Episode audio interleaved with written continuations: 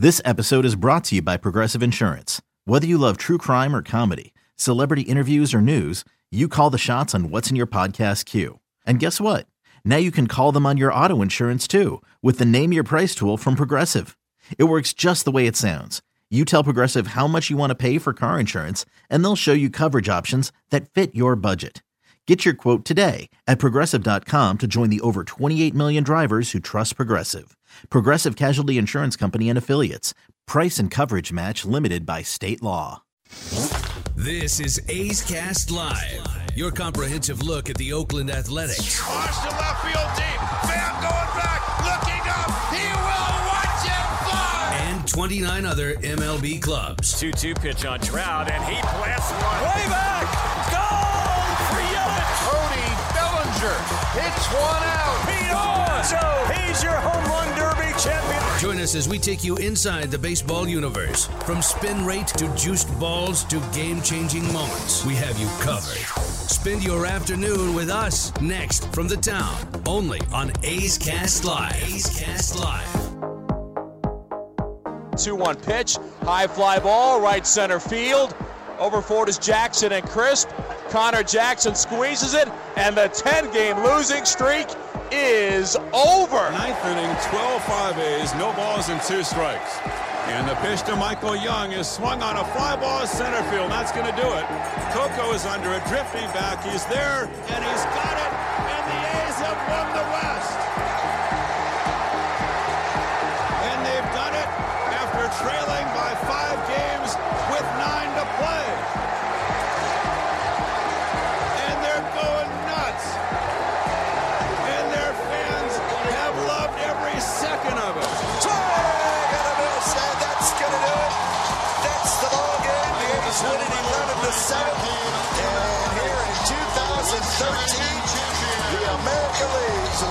Division title belongs to the Oakland Athletics.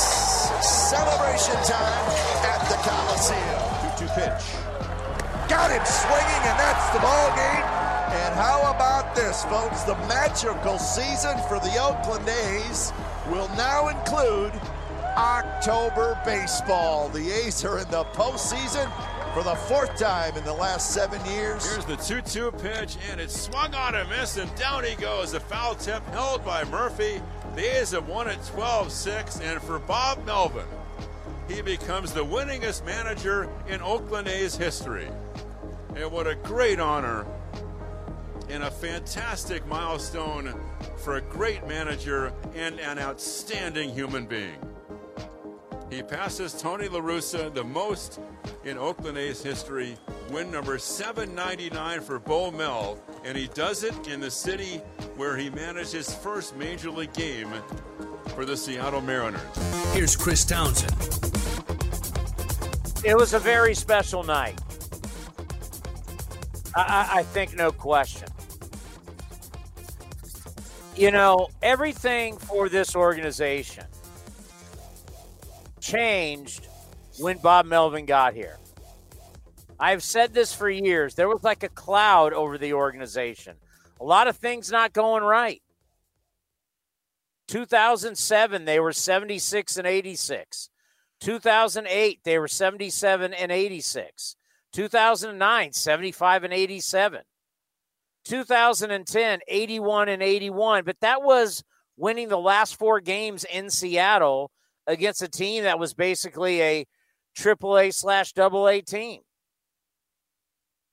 And then they started out in 2011 thinking, well, you know, you finished 500 last year. Is this team growing? And they were miserable. The team finished out 74 and 88. I knew about Bob Melvin. I'd watched him. But I remember when he showed up.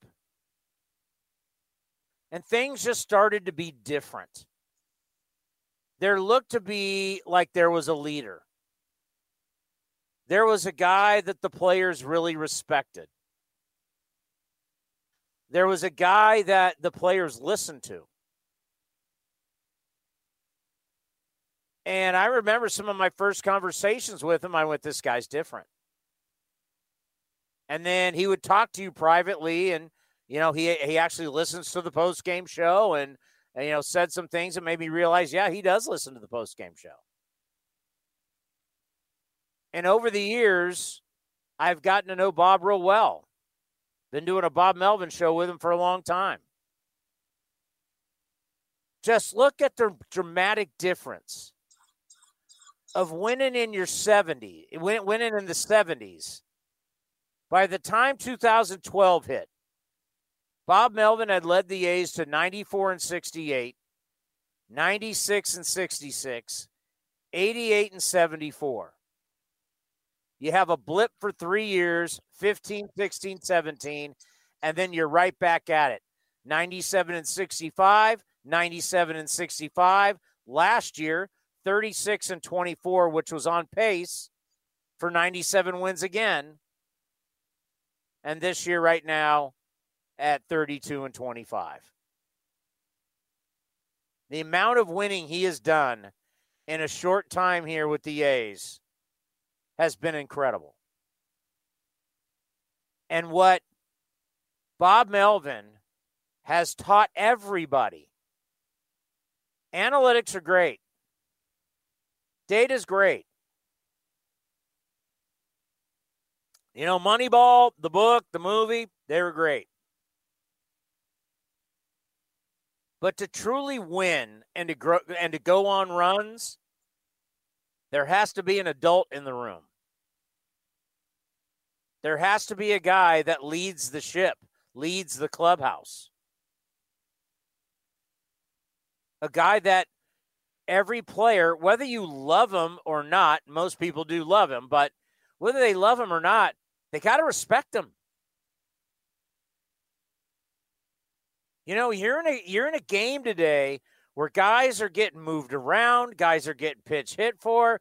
They're looking at data saying, "Hey, listen, we're taking you out of the game. We're taking at bats away from you. We're we're we're only giving you so many innings." Baseball has changed a lot. And Bob Melvin has been able to communicate with the players and truly tell them, I'm putting you in the best case scenario for you to make money. That's one thing players have always respected is that Bob is about their careers because Bob knows I don't know how long you're going to be in Oakland. But I, what I'm going to do is I'm going to put you in a position that's going to help you make more money, whether it's here somewhere else.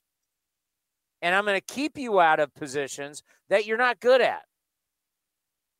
And players respect that. He gets to know these young men, which this team, not so young. He gets to know them personally. And now you think, well, doesn't every manager do that? I guess not. Certain managers care about their players than, than, than other managers. And Bob has been a godsend. Bob has been a godsend for you, the fan base. He cares about you. How many managers really care about the fan base?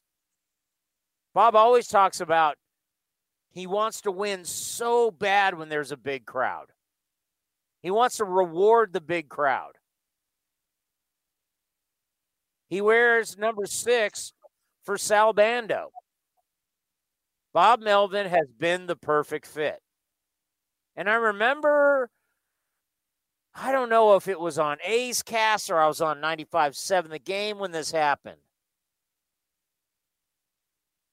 We were talking about, you know, the greatness of A's managers. And what was the first thing? Bob Melvin hasn't won a World Series. So all of a sudden it's, well, Tony La Russa has won a World Series. He's been to three World Series. Dick Williams won two World Series. And that's fact. And you can't take it away from those guys. But when I look at who's done the best job, it was very easy to look at what Tony La Russa had three MVPs, two Cy Young Awards, three Rookie of the Years, the highest payroll in baseball, or always a top five payroll in baseball. Yes, your Oakland Athletics used to be a top five payroll team. Bob Melvin's never had any of that. Look at the team Dick Williams had. This team had been together for years. You got Reggie Jackson. You got Sal Bando. You got Catfish Hunter.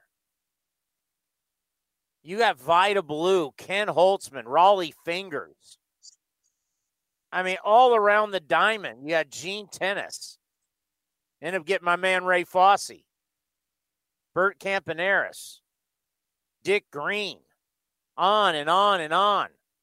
The talent that were on the teams in the 70s and the talent that Tony LaRussa had Ricky, Canseco, McGwire, Hendu, Carney. I mean, come on. Eckersley, Stu, Welch, Mike Moore. I mean, the, the talent. The, yeah, yeah, he should have won. I'm not trying to take anything away. Bob Melvin's had none of that. I mean, you look at the patchwork and the amount of guys he runs through throughout a year, the guys that he's lost, the guys that were on his best teams that he lost. And Bob never makes an excuse. You never hear him say, well, you know, this guy's gone, that guy's gone, this. You've never heard that. He just says, give me what give me what you got and I'll make it happen. And if we don't make it happen, we're going to prepare them to make it happen in the future. You know, some years are a teaching moment. I mean, the odds of you winning every single year pretty slim to none. And in those years where you're going to be bad, there's going to be a lot of player movement. You're going to have a lot of young guys come up, and you got to teach them up and get them ready to play Oakland A's baseball and win. And that's all Bob Melvin has done. I, I, I am so happy for him. Think about that. Your interim manager is now your your all-time winningest manager in Oakland A's history. And oh yeah, he grew up an A's fan. Pretty darn special. Cody, I can't tell you how happy I am for Bob Melvin. Uh, it's incredible the amount of success that Bob's had here. And I saw a note that, you know, he's since he took over in his first year full time on a full time basis in 2012, the A's have been to the postseason six times. That's how with the Yankees and Cardinals are the second most in baseball. Only the Dodgers have been there more, and that was eight times that they've been there since 2012. That's pretty staggering. Now, if Bob wants to get greedy and he wants to catch Connie Mack, he only needs 2,783 more wins to catch Connie Mack to become the franchise leader in career wins. I don't think Bob's going to get there. I think he needs to manage till he's like 130 years old or something like that. I think he can do it. I mean, hey, more power to him if he wants to. If he wants to keep going uh, to get there. That's a that's a long way to go. Uh, Connie Mack managed a long time. Uh, I have his numbers up in front of me. He managed the uh, Philadelphia A's for 50 years. So good luck. Uh, remember, he managed three years of the Pittsburgh Pirates before he took over the Philadelphia A's. So it just shows you the success. And every, every time we talk to someone, current player or former player, they've all said the same thing about Bob. He's a great communicator. He cares about his players. Um, and we know how great of a person Bob is just from the weekly conversations we have with him. Um, it was a great experience. How it was so great to see him win his 799th game and where he in Seattle where he had his first managerial experience after being on Bob Brenly's staff in Arizona. So to see that happen last night, to see the A's finally get the offense going, something we haven't talked about. They finally got the offense going a little bit after Bob Melvin motivated the team in the fifth inning. It was pretty cool to see the the A's get it going for Bob Melvin's 799th win last night in Seattle. Well, there he is, looking pretty in the press box. What's up, Vinny? What do you got, brother? How are you? I- am doing well, and um, I'm tired of these articles about the equipment. And I and I remember I asked uh, David Forst about this. It, it's very odd that we're the only sport that doesn't really regulate its equipment, like all the other sports do. Like we don't know what ball we're playing with. Bats are changing in front of us. Should should Major League Baseball step in and with the players union and figure out, okay, this is the one ball we're going to play with, and this is the bat we're going to play with. Well, didn't they have an issue with that in New England with the football? Well, that was deflating. that's an excellent point, and that's the thing. I there are so many other larger issues that are on the table for the CBA, which expires December 1st. This should be on the list. Can they get to it on the list? I don't know. But yeah, you would think that everybody should be able to use brand X and only brand X in order to for pitchers to feel like they can get tackiness on the baseball or do a better job in manufacturing to find a way to already have tackiness built in like they do in Japan. I don't know what the answer is, but I mean clearly with players basically calling out each other, you know, they're eating, you know, the the the mothers are eating their young, so to speak. They're all, you know, they're not unwilling to at least admit that it's out there, that it's an issue. And I'm talking about pitchers saying that, not just hitters complaining about the spin rates and how pitchers are able to manipulate the baseball baseball in a way that it's making it more and more difficult to hit. It, it would make sense for for something like that to happen. Whether or not they actually get to that on the list of the things they really have to address this year, I think remains to be seen. Um, yeah. I would like to have a little more transparency on what's been happening so far. You know, we started with this Trevor Bauer thing when the Dodgers were in town, and they we we actually witnessed with our own eyes them physically taking baseballs out of play and then taking them up to the umpire's room. And that's when I tweeted about it, and it exploded. And it was just simply tell us what the process is. I'm not I'm not attempting to accuse Trevor Bauer or anybody of, of something illegal, but clearly we found out after the fact this is a common occurrence that baseballs are taken out of play almost every game, and they are up for inspection. You know what's happening, you know, in the back room. That's what I want to know. And who is making that decision? Who is looking at the baseball? Who is an expert in, a, in an area that could say, well, clearly they're using X, Y, and Z, where they're not allowed to use that. They can only can use A, B, and C. So I don't know what what the answer is, but there there has to be a, a more clarity and more transparency on how that specifically that process works. And to call out somebody like Joe West did in the middle of a game, you know, that's just Joe West being Joe West. I mean, they could do that every game if they wanted to. I mean, even look at Liam Hendriks, who pitched for the A's and pitched successfully. You saw stuff on his cap and they suddenly decided in the middle of the game to to make a you know make the pitcher for the Cardinals the subject of of consternation. And just I don't get it, and I, th- I think there's a better way to handle that. I don't know what the, I don't know if they're going to get to that point to do that. You know, on that day, it's not like you were playing Columbo. You were just you were just saying what was happening. I'm just simply reporting. Yeah, and I, and I said that after the fact because I had never seen certainly Trevor Bauer is a polarizing figure, and, and I noticed that when when it between retweets and and likes and and whatever goes in Twitter land, it got up to a, close to a million, which is what this is stupid. And it was simply because of that one name. And I specifically said, all I, I'm just telling you what I saw. We're waiting to see what the answer will be afterwards. And it took us a while to get, you know, their version of an answer, which didn't really answer anything.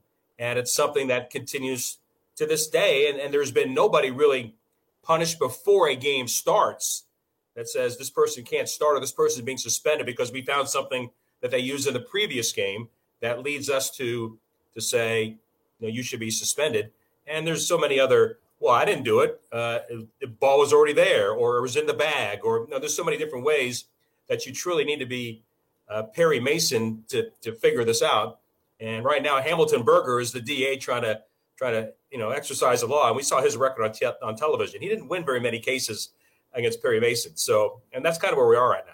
Hey, it was hot. I was using sunscreen, man. I was yeah. trying to protect my. I don't want skin cancer. What are you talking about here? I mean, oh, you see, I mean, I saw even in, in uh, last night's game, even the last games here at home, on both sides, A's and uh, Mariners or A's and Angels over the weekend. The pitcher gets a new baseball, goes to his forearm, rubs it, gets the baseball, rubs it up, and goes to work. It's like it's it's like breathing right now. It's, it's commonplace, and so the question is, whatever substance is on that guy's arm, why is it or isn't it acceptable to use in a manner that allows them to manipulate the baseball? You know, it's funny. We had Paul Hembekides from ESPN, the morning show, get up, and uh, we were talking about this, and he goes, "Yeah, when you're using bullfrog." And, and Roz, I said, "Hey, I didn't know it either. Bullfrog's out of business. you're like the only guy that knew." I'm not the guy that knew. I have to give a credit where credit is due. Uh, that came from Voos. Steve Vucinich would know inside the clubhouse, and he's heard, you know, certainly he's heard a lot of the shows, and he said, yeah, the, know, those guys keep talking about bullfrog, and it's kind of like a, it's almost like a general term now. I mean, like you say bullfrog, yeah. you're thinking of you're thinking of sunscreen, But Bullfrog, to their credit, at least had that kind of uh, standing in the community, but apparently not good enough to sell it. So, so do I go Coppertone now? Yes. What, what, do I go with? That's for you to decide. Walk down the aisle, pick out a couple of brand names, and, and and do what you want. Well, you know, my favorite is the generic CVS, uh, 50 SPF. That's my favorite. Uh, when you look at tonight's game, just kind of like how the team scuff a little bit, how big of a start is it for uh, Chris Bassitt? I think Chris Bassitt's fine. I mean, Chris Bassitt is he, he's one of the best pitchers in the league. He, he knows what's at stake. He knows that likely he may not get a lot of offense. That hasn't bothered him so far, especially on the great run that he's on right now. I think it's more important to figure out what the A's can do offensively. Well, I mean, they are they are they are in a basically in a total team funk outside of maybe Matt Olson, and to a certain extent, you get encouraged by what you saw from Chad Pinder last night. But everybody else, there's uh, there's not a whole lot that's that's consistent. To me, what's been encouraging to see, and, and it's lost in the shuffle of his team struggling to score runs, is how much Matt Olson has begun to use the entire field. He was, you know, a hard pull, better than 50% pull guy for a good portion of his career. And now you're seeing him, and we saw it again last night, bullet to left center, doubles down the left field line. He's taking the pitch away and he's doing some damage with it. I don't think it's necessarily going to reduce the shifts. He's been shifted all but six times he's been at the plate. So I don't see that happening. That probably was because of a scenario with runners on base. So, uh, but to see him do the kind of things that Joe Fan is asking the player to do, which they think is so easy, well, just hit the ball the opposite field. Just hit that 95 mile an hour moving pellet coming at you and just serve it the other way. It's certainly easier said than done, but I think what Matt Olson has accomplished here recently, and I'm talking about, you know, 10 day to two week trend that we've seen more of that center, left center, left field line. Uh, that's really encouraging for a player that has already proven he's a premier offensive threat. And if he can add this to his arsenal on a consistent basis, it makes him tougher to defend, gets him more hits, gets the average up, gets him a chance to drive in more runs if the A's get some guys on base. You know, if we could go down the clubhouse, I would like to ask him is one of the reasons he's made some of these adjustments is because he's watched Mitch Moreland and the success that Mitch has had at times going the other way, if not almost hitting one out down the left field line. But a couple times Mitch has hit a ground ball to short, gotten that base hit. I wonder if he's he looked at that and gone, hey, that's not a bad strategy. Well, I, I think it's encouraging whether it's because that's part of the equation or he just simply is recognizing what teams are doing to him. And there are there are RBIs as well as base hits to the other side of second base. You know, and he's even tried to lay a bunt down once already this year, which didn't go well. But he is thinking about those things, even though he knows that it's not going to it's not going to change the shift. But if they keep on pitching him over there, and and he gets a chance to do what he's done to that side of the field, it just makes him a, a tougher player to defend. Yeah, then yesterday's ball, I think uh, if we got to ask him that that ball, it was smoked at him, but I think on most days he makes that play, and then that could have changed the outcome of the game. I, I think so, and I, I, think there have been more than one occasion this year where, where Matt Olson would tell you that that as good a defender as he is, and I don't think there's anybody better at the position in the league. There just have been moments where it it just hasn't clicked. You know that spin move that he does sometimes. He's dropped the ball a couple times on that, missing that ball at first base, even though it was a it, it would have taken an above average play. But I think we all agree Matt's an above average defender, and I think he he views himself as such. Uh, certainly after the game, you could see his disappointment on the Zoom when he was asked about it. You know, it just the thing that's good about Matt is that he slows the game down so much, and things roll off his back pretty quickly. He's not happy with it, certainly, and it may have been the factor that caused the A's to lose the game. If you want to dial way down into it, but he's he's back out there today, ready to make another play, and I think he will. And I think that's what makes Matt Olson a you know a premier player of the league. So when you fill out your scorebook, I know you put the averages right next to the players. When you filled out your, I know you've probably already done it today. What was it like filling it out for not only the A's, but especially like the, the back five for the Seattle Mariners? Yeah, it's tough, you know. And, and what's what's disappointing too for the rest of the series, two of the best center fielders are not going to be playing. Ramon Laureano's on the IL now, and Kyle Lewis is on the IL. Skye Bolt is now back in the big leagues with the A's, and uh, Taylor Trammell is up for Seattle that's unfortunate, especially for the A's. We, we know how important Ramon's energy is to the success of the ball club. And without having him in the lineup, it has certainly made a, a big difference. Uh, yeah, I get it. it. It's hard to hit. I know you've said this on more than one occasion. There are teams that are that are hitting the ball, like uh, the Astros and a few others. The A's have got to find ways, and they've gone with five straight games now without a home run. I'd like to see them go six games without a home run and win, and you know, string hits together to where, while it is certainly an integral part of their identity and probably, you know, one A of who they are offensively, uh, they've they've got to find ways to to score multiple runs in innings consistently without without relying or expecting or waiting for the long ball. And on the pitching side, and I, I think Chris Bassitt, I say this and it, it might just all explode tonight, but the one thing that's really affected the A's pitching recently has been one big inning. And how do you how do you put a band-aid on a big inning? I mean, I think that's an important question that young pitchers have got to learn how to limit the damage. You can give up one run, and at times you give up two, but when you get to three and four, and sometimes five, uh, you've got to do a better job of just of shutting that down. And the A's have not done a good job of that here in the last week, and that's put them in the position that they are right now. It's like a bad golf hole. You just can't stop it. It's just bad shot after bad shot after. Then you get to the next tee and go, "What did I just do?" How many shots are you going to give me on Thursday? I, eh, you remember, it's your course. Remember the, when I we got the big Townsend Korach Cup at stake. Shooty's playing. I'm playing. We're playing your home track on an off day. I mean, you should be kind to us.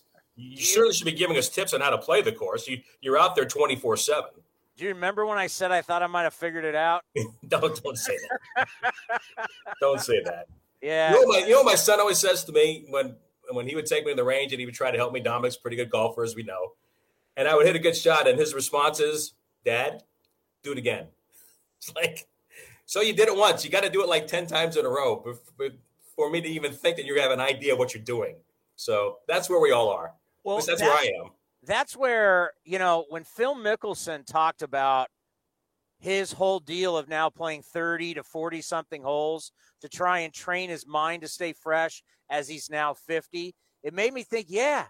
And it got to be the same thing for whether you're talking about football whether you're talking about basketball to concentrate and be good and not make mistakes for that long that's just not easy to do. No. It doesn't matter if you're in hockey. It doesn't matter if you're playing tennis. It's just for these pres- these professional athletes, and especially as you get older, it's tough to keep that edge for an entire round game, whatever.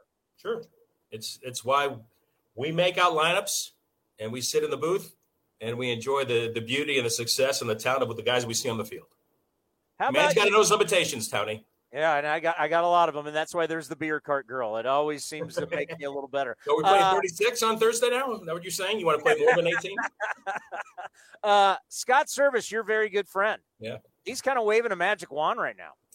It's been amazing to watch how they've kept things together. Ken and I were talking about this last night. Uh, the standpoint of the team that has gone through a COVID disaster, and they basically predicted it. And he's been very outspoken about their team nowhere close to 85%. And I think the A's are right on the verge of you know, being there and, and seeing them in the dugout without masks, which is going to be encouraging. But they're not there. And it, and it was, you know, something they predicted was going to happen. There was going to be an outbreak, and there was. And now they're still playing good baseball. They're keeping it together. I mean, Jarred Kelenic's batting 118, and he's in the lineup every day. He clearly has some skills, and he has a chance to be an exciting player, but he has a lot to learn but they're they're running that stuff out there and they're winning games. And uh, you know it's a good stretch for them, and I give Scott a lot of credit for, for at least for the moment, uh, keeping things uh, in a positive way inside that clubhouse because it could be really challenging when you've got you know issues on and off the field to try to win games. Once the A's do get to eighty five percent, does that mean you guys can get back out on the road? Well, our fingers are crossed. Yeah, I think that would that would be the hope. Uh, I still think we're looking toward the second half of the season. Uh, there are teams that are already traveling their radio teams. Uh, the Tigers are doing this. The White Sox are doing this.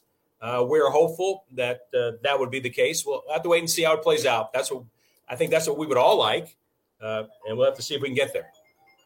Well, just to get you off that dang monitor. Yeah, it's a challenge.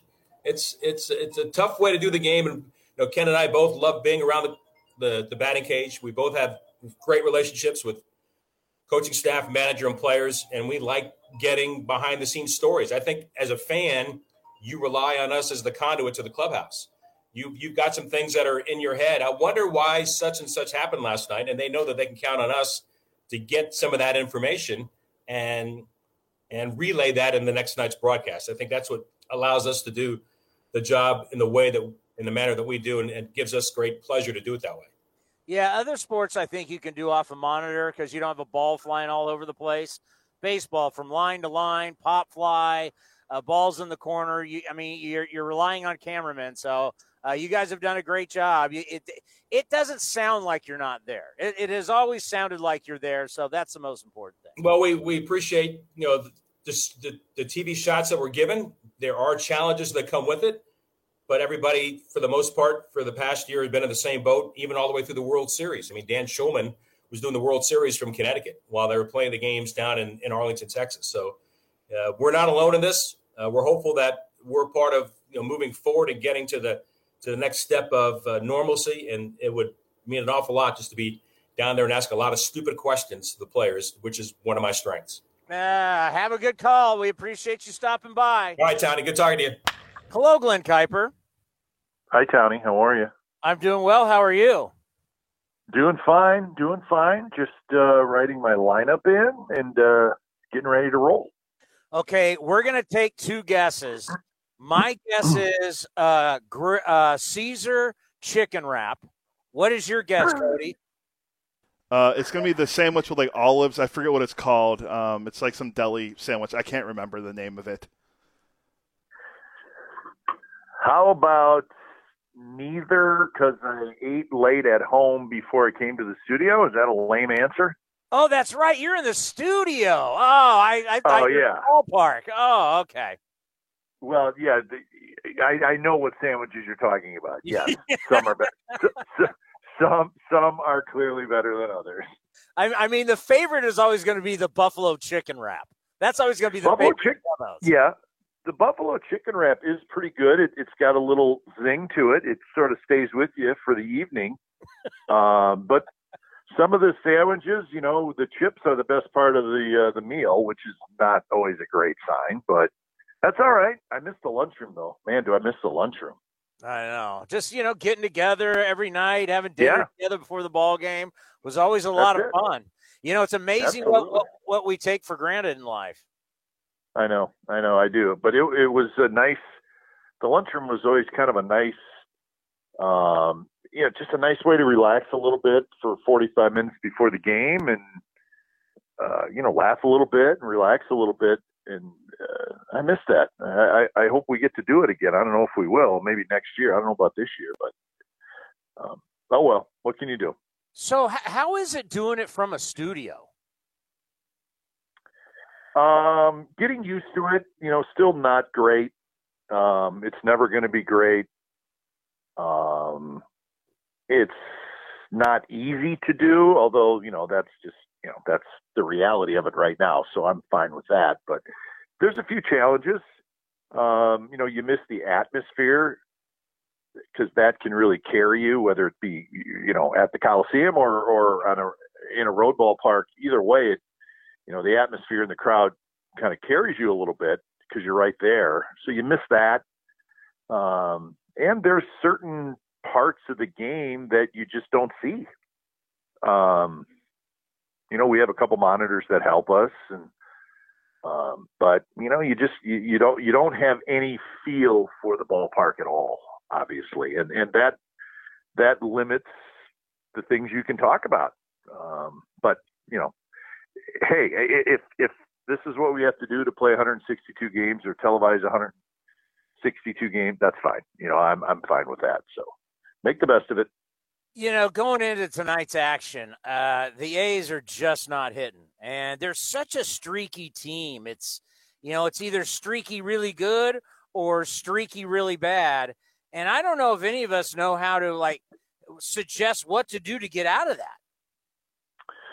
Yeah, you know, it's tough. We talk a lot about it, you know, Ray and I and, and Dallas, you know, we all kick it around. You know, what's what do we like about the team? What are some of the areas that are not as good as we had hoped?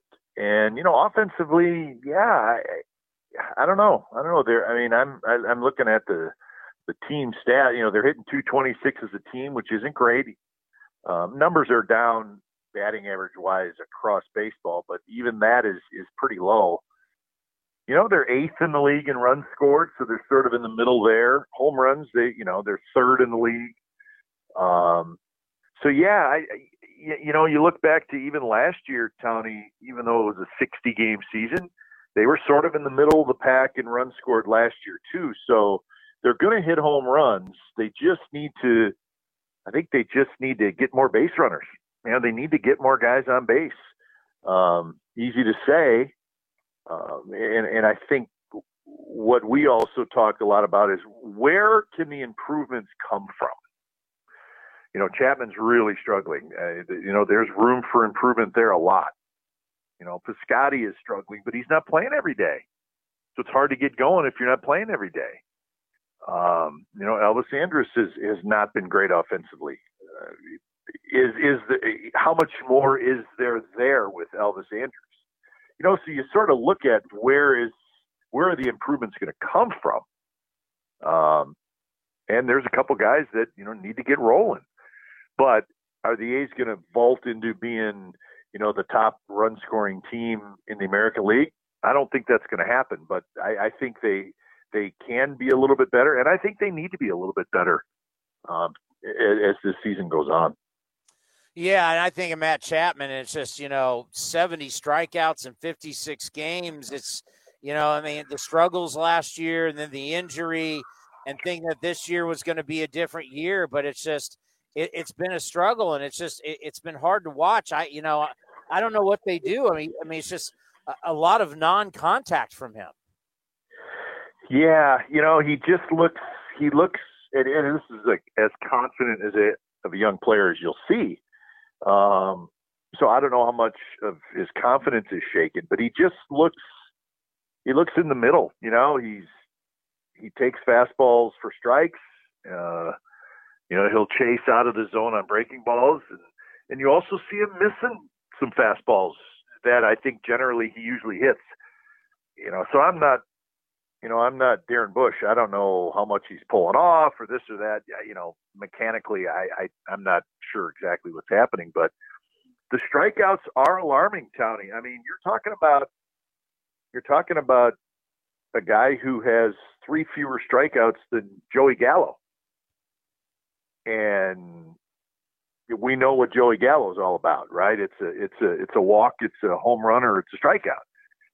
Um, so yeah, I, I, think there is some concern with Matt Chapman, and, and he knows that. And you know, he's going to have to really, really grind through it because this is not a two week thing now. I mean, this is going on. You know, we're two months into the season, and and it's really been a struggle for him. You know, we're a day after Memorial Day, and it's definitely the the third of the season is gone. What what what what do we know about the American League West so far? Yeah, that's a good question. I, I you know, I think I think it's still very much a two-team race. Um, you know, I like some of Seattle's young players, you know, and they're playing well right now. I don't know that that that you know they're going to be hanging around in August and September. I, I don't think that they will. The Angels can't seem to get out of get out of their way, and Texas is Texas, and so this is a two-team race. Um, you know, we've seen the Astros enough to know their offense is really, really good. Um, you know, their starting pitching is decent. The bullpen probably needs some help. Um, so I just think it's, you know, it's it's clearly the two best teams, A's and Astros. That's not really up for discussion. And now it's a matter of, you know, does somebody get hot? Does somebody make a trade? Uh, you know, who who kicks it into gear between these two teams when we get to the second half of the season? Uh, but in seeing the Astros, that that's sort of my take on them. They, they that's a really really good lineup. It's balanced. It's deep. Um, you know, young starters are they ready to get to 180, 190 innings? That remains to be seen, and I think they need help in the bullpen you know, I, I, I, if you look at the players on Seattle and you look at their statistics, you just go, how is this happening? Yeah, yeah, that's a yeah, yeah. You're right. I mean, they their numbers are not really anything special at all, whether it be you know pitching or they're not scoring runs. You know their batting average is the lowest in the American League, so they they they're really not doing anything statistically that jumps out at you. And we're also seeing them right now where they're playing well right now. I mean, you know, they've they've won five in a row, and you know they're two and a half back. I, I do like their young players, um, but I I just I don't know that that it's a Mariners team that's ready to compete uh, for the length of a, a full season with the A's and the Astros. But I do think the future could be pretty good in Seattle because I, I, I, I like their young outfielders. Lewis got put on the injured list today, so he's going to be out for a while. But but they are headed in the right direction in Seattle. I just don't know that they're that they have what it takes to hang around this year. Now, of course, sleeping in your own bed, being at home with the family is a great thing. But if you could say one thing that you miss about being on the road, what would that be? Um, boy, that's a good question. Um, I don't know. I mean, I, I, I think I would probably say I miss being at the ballparks uh, because all the ballparks are great. It's fun being there, uh, and, and, and you know you're doing the game. So I, I would say that's what I miss actually being at the different ballparks doing the games. I don't miss the hotels. I don't, you know, I don't really miss flying around. I do not miss riding on buses everywhere. um, you know, I don't really like, you know, walking around all day by myself. I miss my family, but I do miss being at at at the other teams' ballparks because that is fun. Great crowds, you know, you see lots of people that you work with every year and you have fun with them and so that's probably the part that I miss the most. And, and that's something that I've been saying on the A's Clubhouse show because obviously I'm having to talk about ballpark issues and it's old, yeah. but I got to talk about it. And I try and tell everybody, I said, listen, when we travel around, or when I was traveling around with the Raiders, everywhere yeah. you go, everybody has something brand new. The only people that don't have something brand new it's because they have these historic stadiums like Fenway and Wrigley and Dodger Stadium. Everybody else basically has whether it's a football stadium, a basketball arena. So when you travel around, you realize, man, everybody has something that we don't have. Yeah, yeah, and I, you know, you know, I feel for you, Tony, because you do have to talk about this, and it's a hard subject to talk about. It's hard for you. It's hard for me. I didn't grow up here. You know, you grew up in Southern California, you know, so I I try really hard to to understand and and take the people that that lived here their whole life and grew up going to the Coliseum, take their feelings into account when I think about this whole situation. Um, but you know, the A's does the A's and the fans, the, the fans deserve something new. Um, you know, as great as the Coliseum is, you know, you oh, it's great you know, look at all the history. Hey, there's tons of history in there. I mean, come on, it's full of history. But that's not enough to not need and want a new ballpark, right? I mean, it's just at some point it's time, and it is clearly, clearly time uh, to to move on from the Coliseum. It's just the reality of it.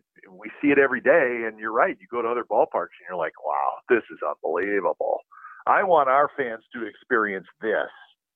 Um, so it's it's a really tough situation, and you know, I, I I'm not always comfortable talking about it because I want a new ballpark. I let's go, but I understand that there's a lot of hurdles. There's a lot of politics involved. There's a lot of emotion involved.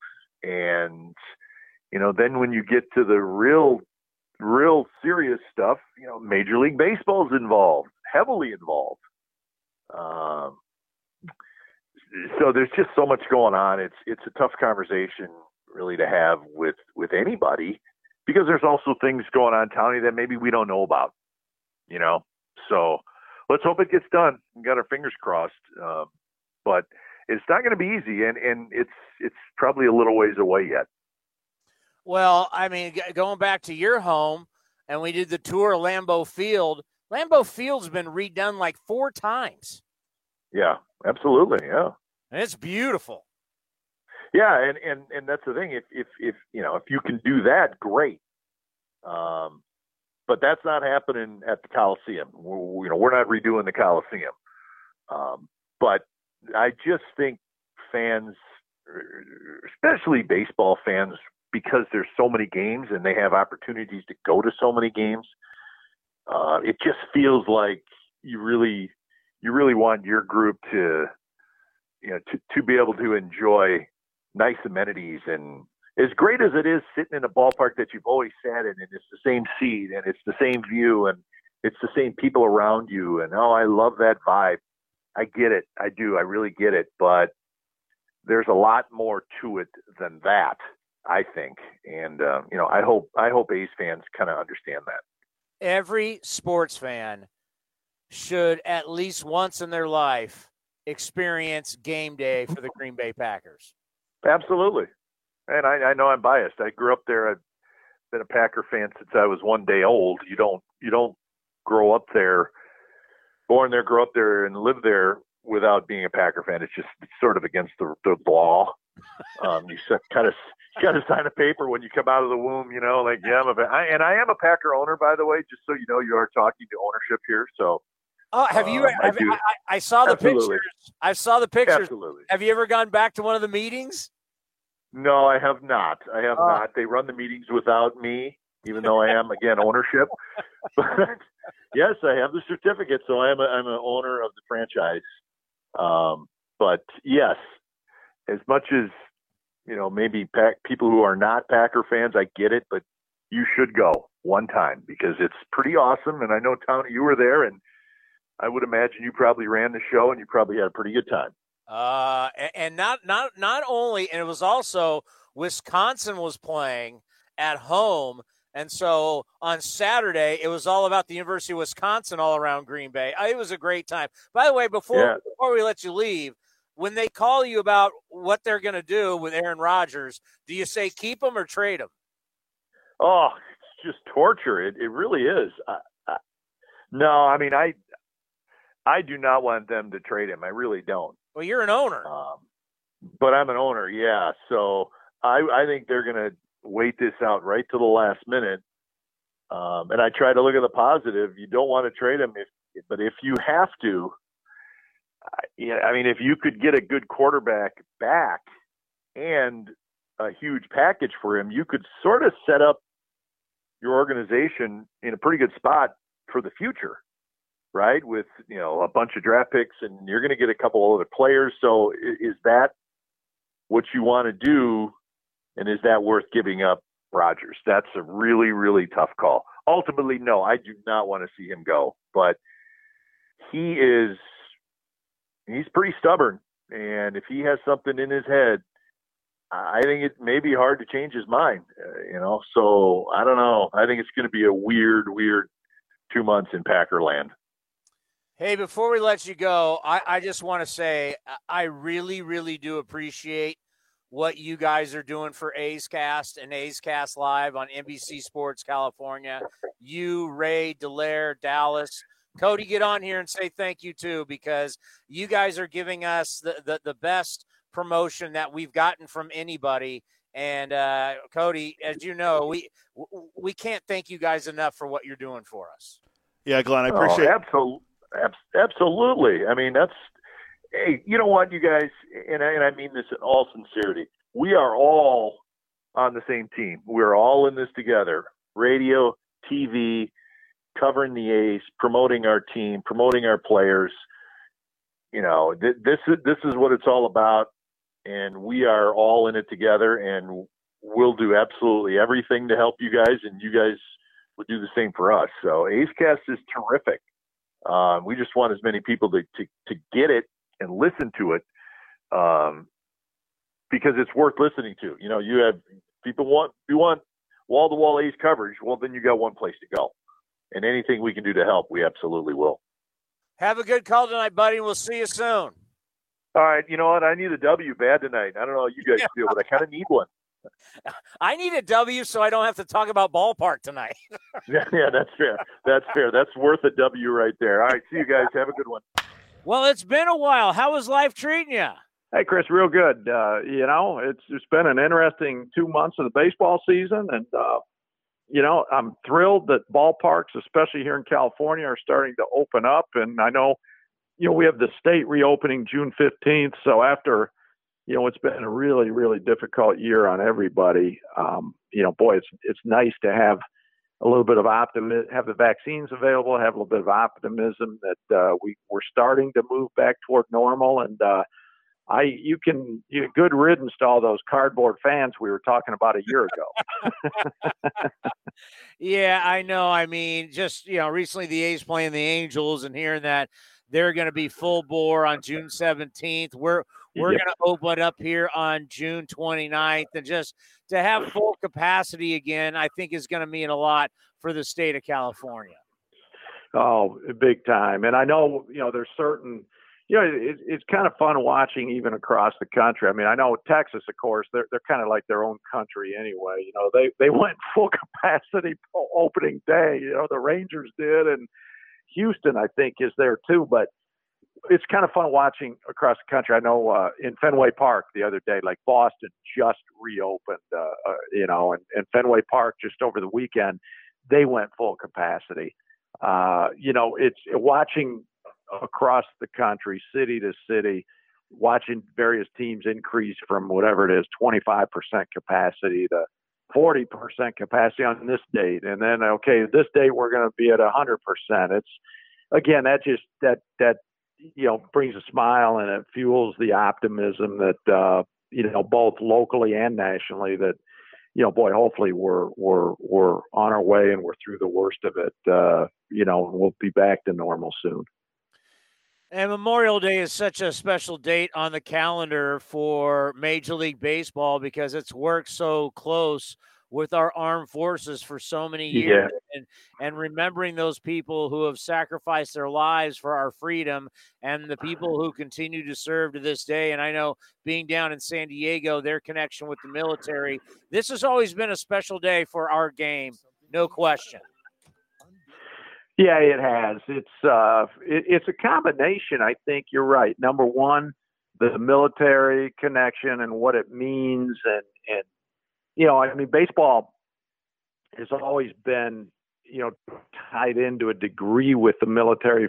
Just going back, you know, since baseball is 150 years old and and and, and older. But you know, you go back to even like World War II. You know, after Pearl Harbor. Uh, you know, when when then Commissioner Judge Landis, you know, talked to pre- then President FDR and and the next spring, and offered said basically we need some direction. You know, the country's at war.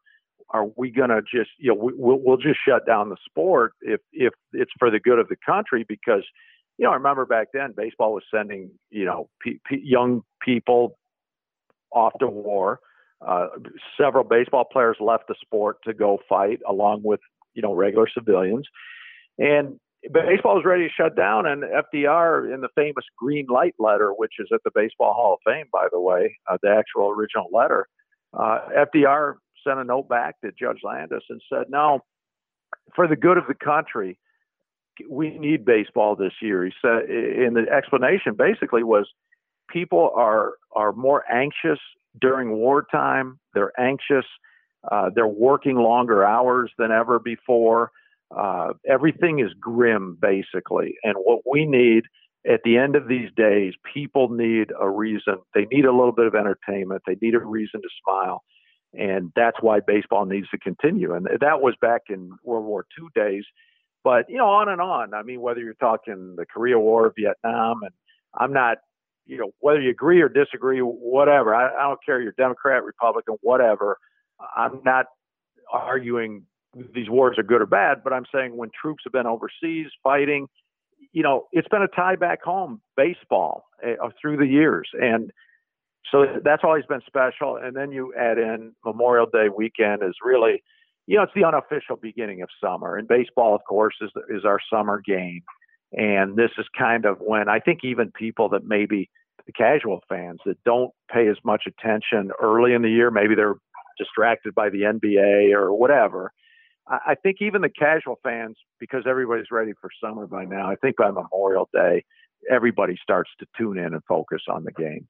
Yeah, some of the biggest names our sport has ever seen have le- left baseball to fight for our country. When you think about Ted Williams and Bob Feller and, and yep. some of these guys, it, it, it's pretty amazing what those guys gave up and what they sacrificed in their careers. Yeah, I mean, you know, all those you, you mentioned a couple of Hall of Famers, and you know, you look at their career statistics and they're they're already so good, but then you stop and realize those in eh, you know those two you just mentioned, Ted Williams and Bob Feller. You know, they, they there's a gap on their statistical line on their resume.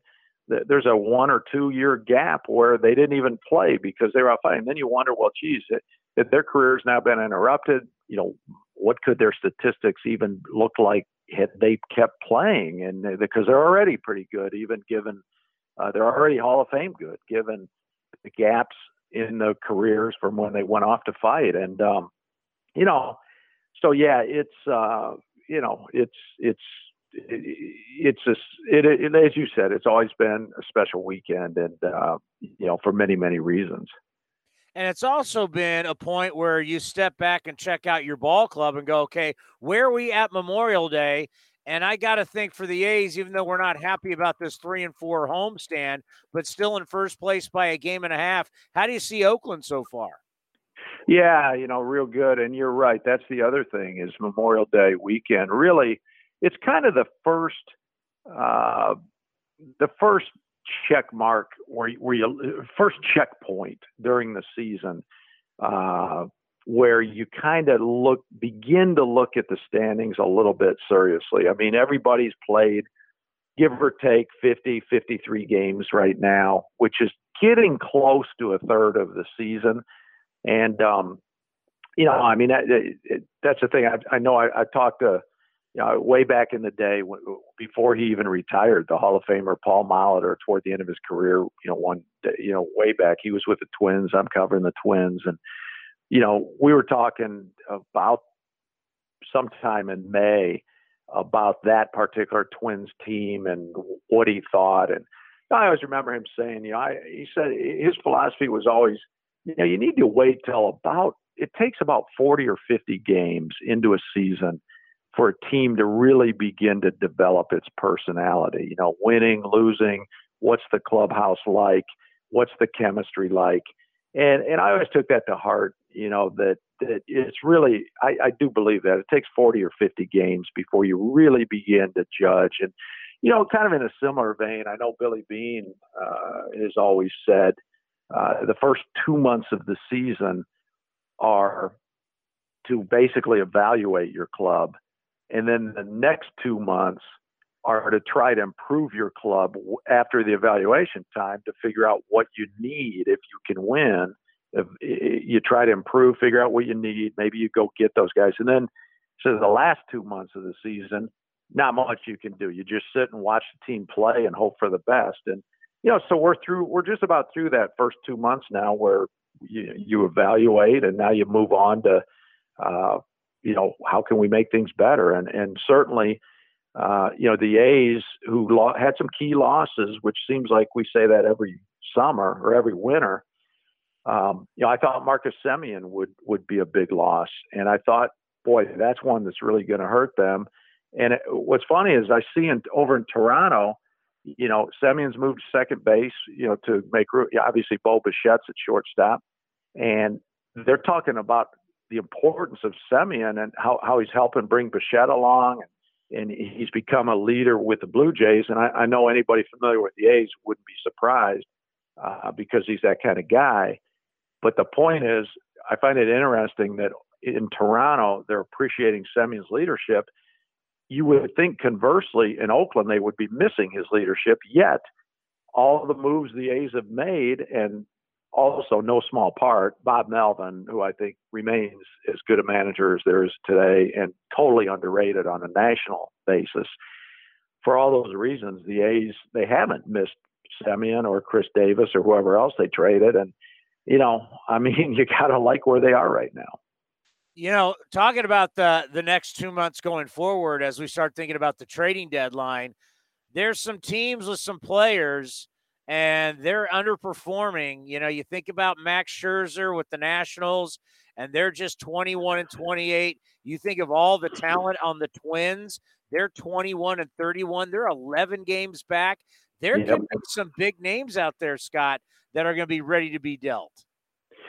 Yeah, there are, and uh, you know, in, in in Oakland in the past is they've not been shy about trading. You know, it's a little bit reminiscent was it year 2014, I think, when they traded for Jon Lester, right, from Boston, and Lester came in and he, was going to be a free agent, uh, and he ended up signing with the Cubs. But the point is, uh, there's history there in Oakland. There's precedent for going out and getting a hired gun at the deadline, even if you're not going to re-sign him as a free agent. And yeah, Scherzer would be really interesting, uh, I think, and and and the Nationals are going to have to make some decisions here pretty quick. Yeah, it's hard to believe Max Scherzer could be, but you know that's one thing Oakland has always lacked. Scott is that superior ace going into the postseason.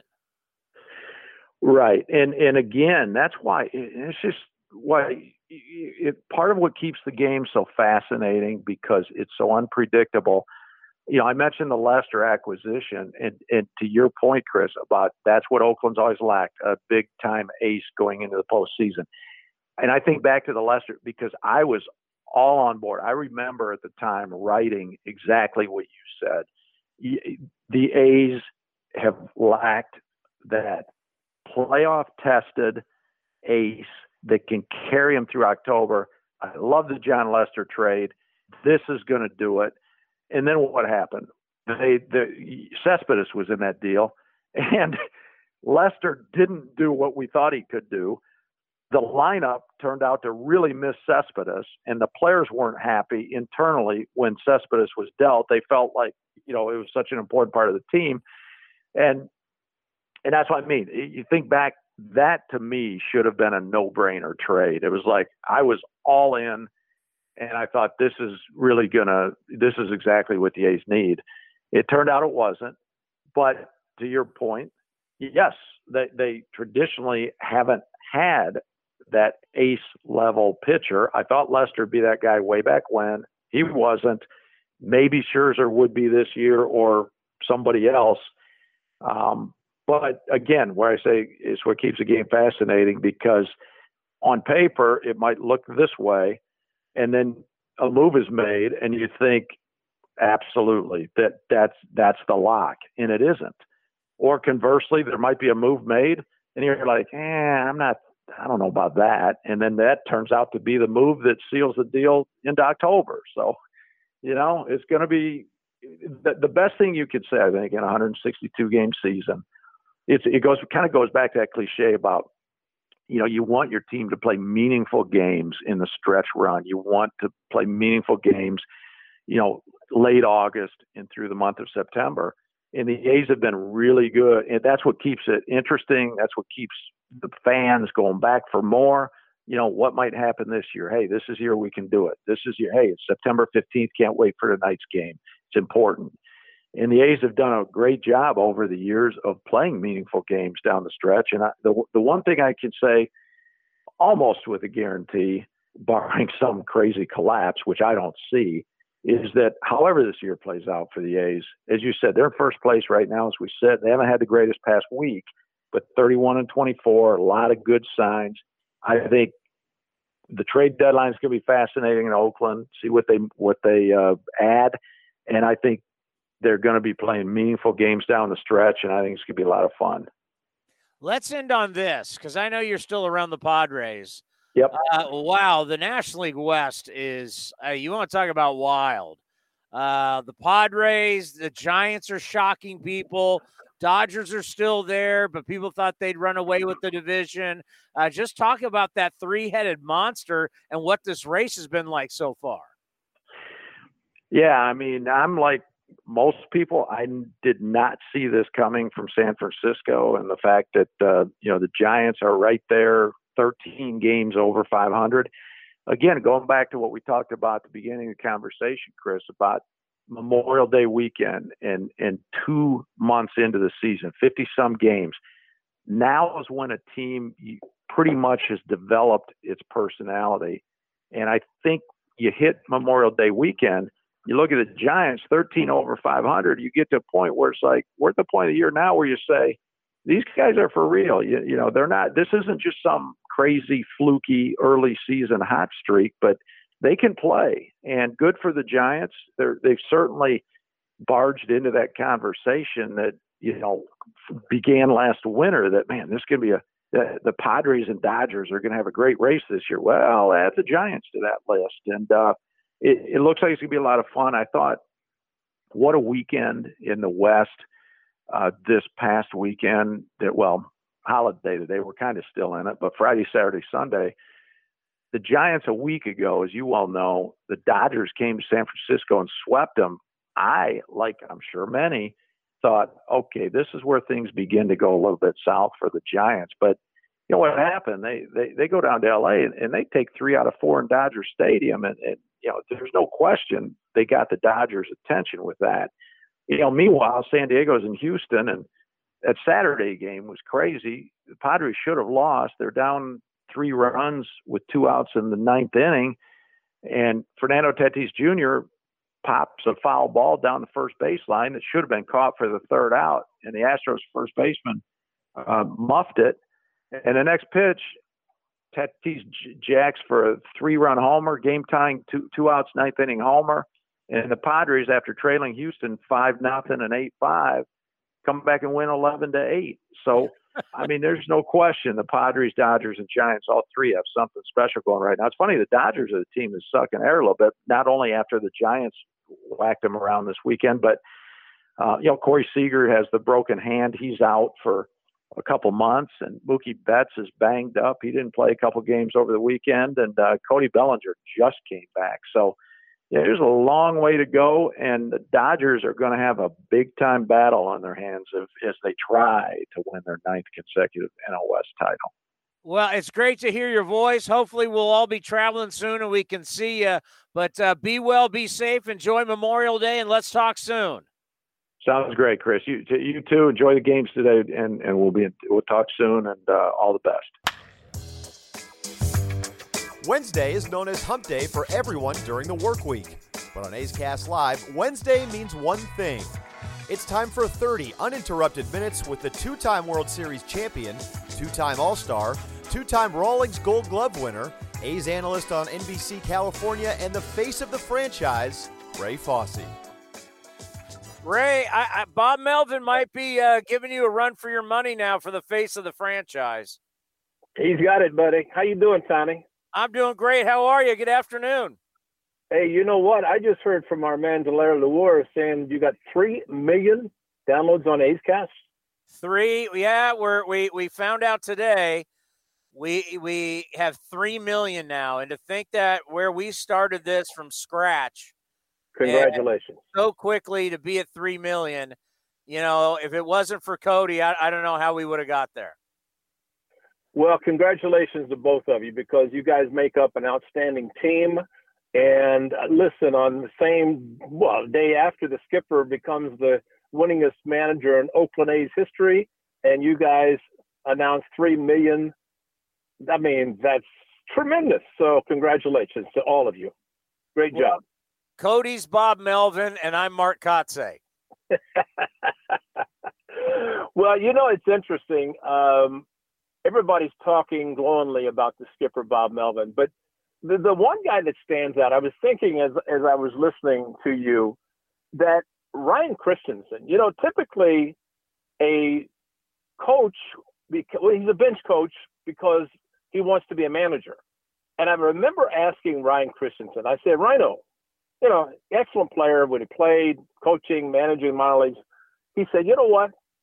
I'm happy exactly where I am because I'm learning so much from the best manager in baseball, and Bob Melvin. I mean, you're talking about an endorsement. I mean, a guy is willing to be a bench coach and learn from a manager versus going out and soon as a manager job. I mean, sure, he's going to interview, but the bottom line, he enjoys being right where he is, and I think that's that's admirable for the skipper. I mean, he is, you know, they, they talk about player managers.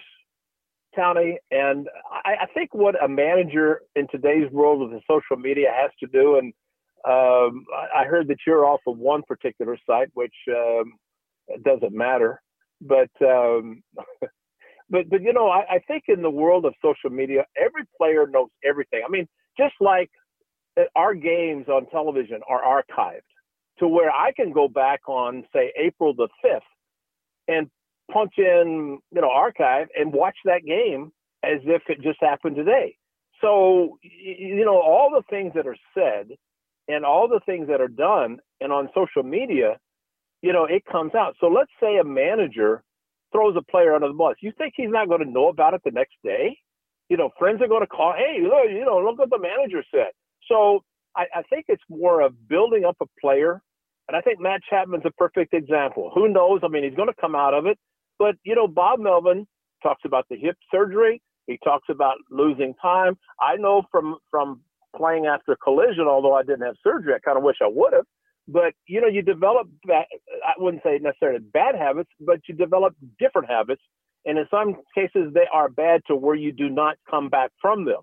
So maybe the fact that what Chapman's doing is working through some of the things that have caused him to change things. That's the hip, and you know, I, I still remember last year looking down from our booth and seeing uh, uh, Chappie talking to Brian Shulman, one of the A's uh, uh, trainers, and next thing you know, he's on the IL. Next thing you know, he's having hip surgery. So, you know, it, it evidently and obviously was affecting him then because I think he struck out five times in one game.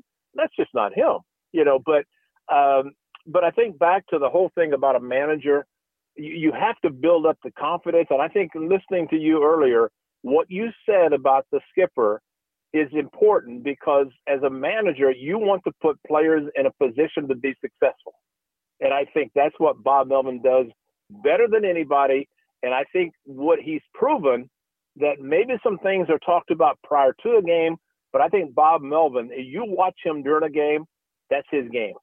That's his game. And, you know, maybe he's instructed, or maybe somebody said, well, so and so uh, comes in, you know, pinch hit for this guy. And, you know, I remember when Josh Reddick was here. Josh Reddick was an outstanding right fielder. And Bob Melvin, when a lefty would come in, would not pinch hit for him. And there were times that I'm sure he got yelled at.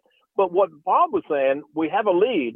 Why take out the best defensive right fielder for a subpar outfielder just because it's a different pitcher throwing and he may or may not get a hit? Pinch hitting is horrible.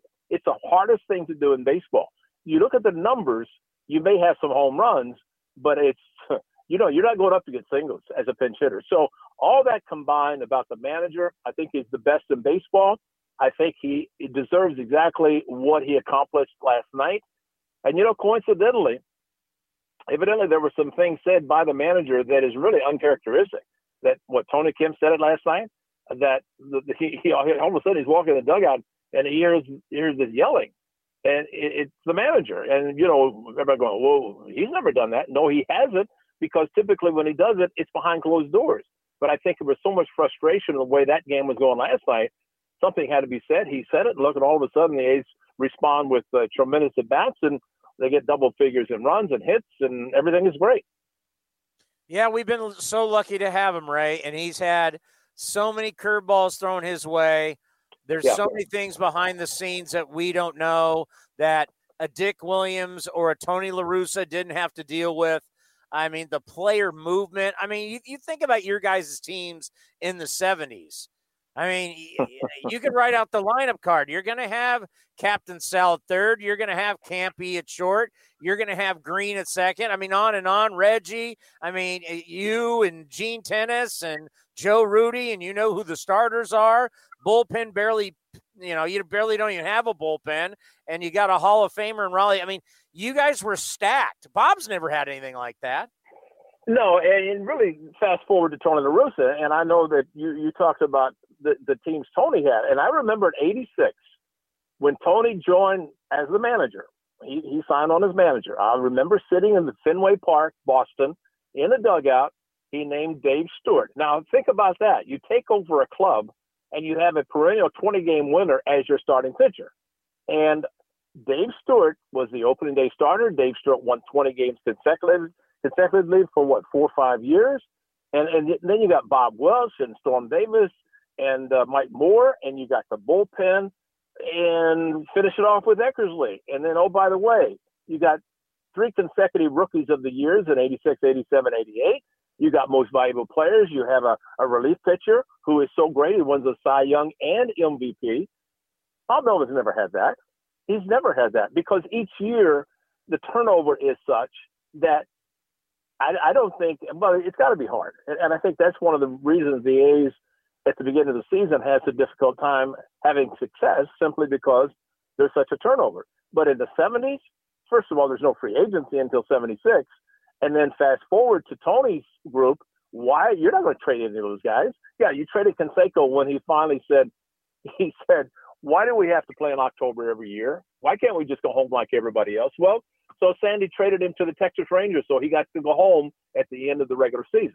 So you know, you you, you spout off, and that's what's going to happen. But but by and large, he had the team that he knew that when they went to spring training, uh, matter of fact, that probably in both the 70s and the late 80s, it was not a particularly great club to be a spring training invite with a chance to make the club because there's not that many chances to make a club with those teams that were put on the field on a daily basis. So, you know, again, Bob Melvin has not had that, yet he is now the winningest manager in Oakland A's history. I couldn't be happier for him just because, you know, and, and by the way, I, I, you said something about Dick Williams. Yeah, he fought. He fought for us.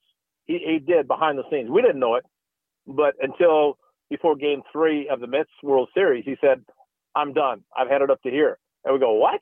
couldn't believe it. But see, that that was what was happening behind the scenes that we did not know.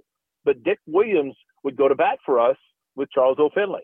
And, and I think that's what made him such a respected manager from our standpoint. And you know, I don't know that Tony had to deal with that simply because the Haas family pretty much said, "Hey, Tony, you know, it's your club. Do whatever you want to do." And you know, you you had uh, like Sandy Alderson was an attorney, a Marine, became an attorney and then the general manager, president, all those kind of things. But you know, he started at the time when Tony was manager. So essentially, they were looking at Tony La Russa as a leader. So basically, whatever Tony said, that was it.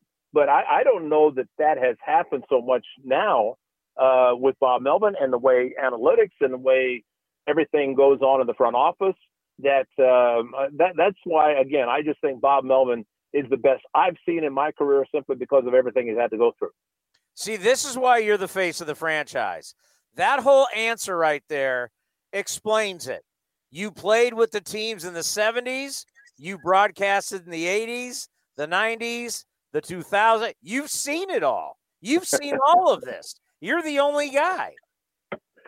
Well, Tony, and I get to be on with you every Wednesday, that, that every day actually. So that that that just you know completes the circle. So yeah, I'm I'm very appreciative of that. So, uh, but yeah, it's uh, it's it's been something that uh, been able to do. Very pleased, very proud, and you know what? I, I give my wife Carol a lot of credit because it was back in what 83, 84.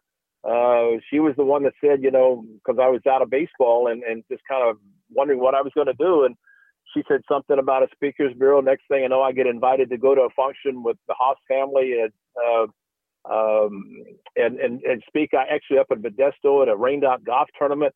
And next thing I know, I'm I'm in the speakers bureau. I'm a director of sales, director of PR. Started broadcasting in '86, and here we are in 2021. And I, I still am able to do this, and and luckiest man on the face of the earth. Thank you, Mr. Lou Gehrig.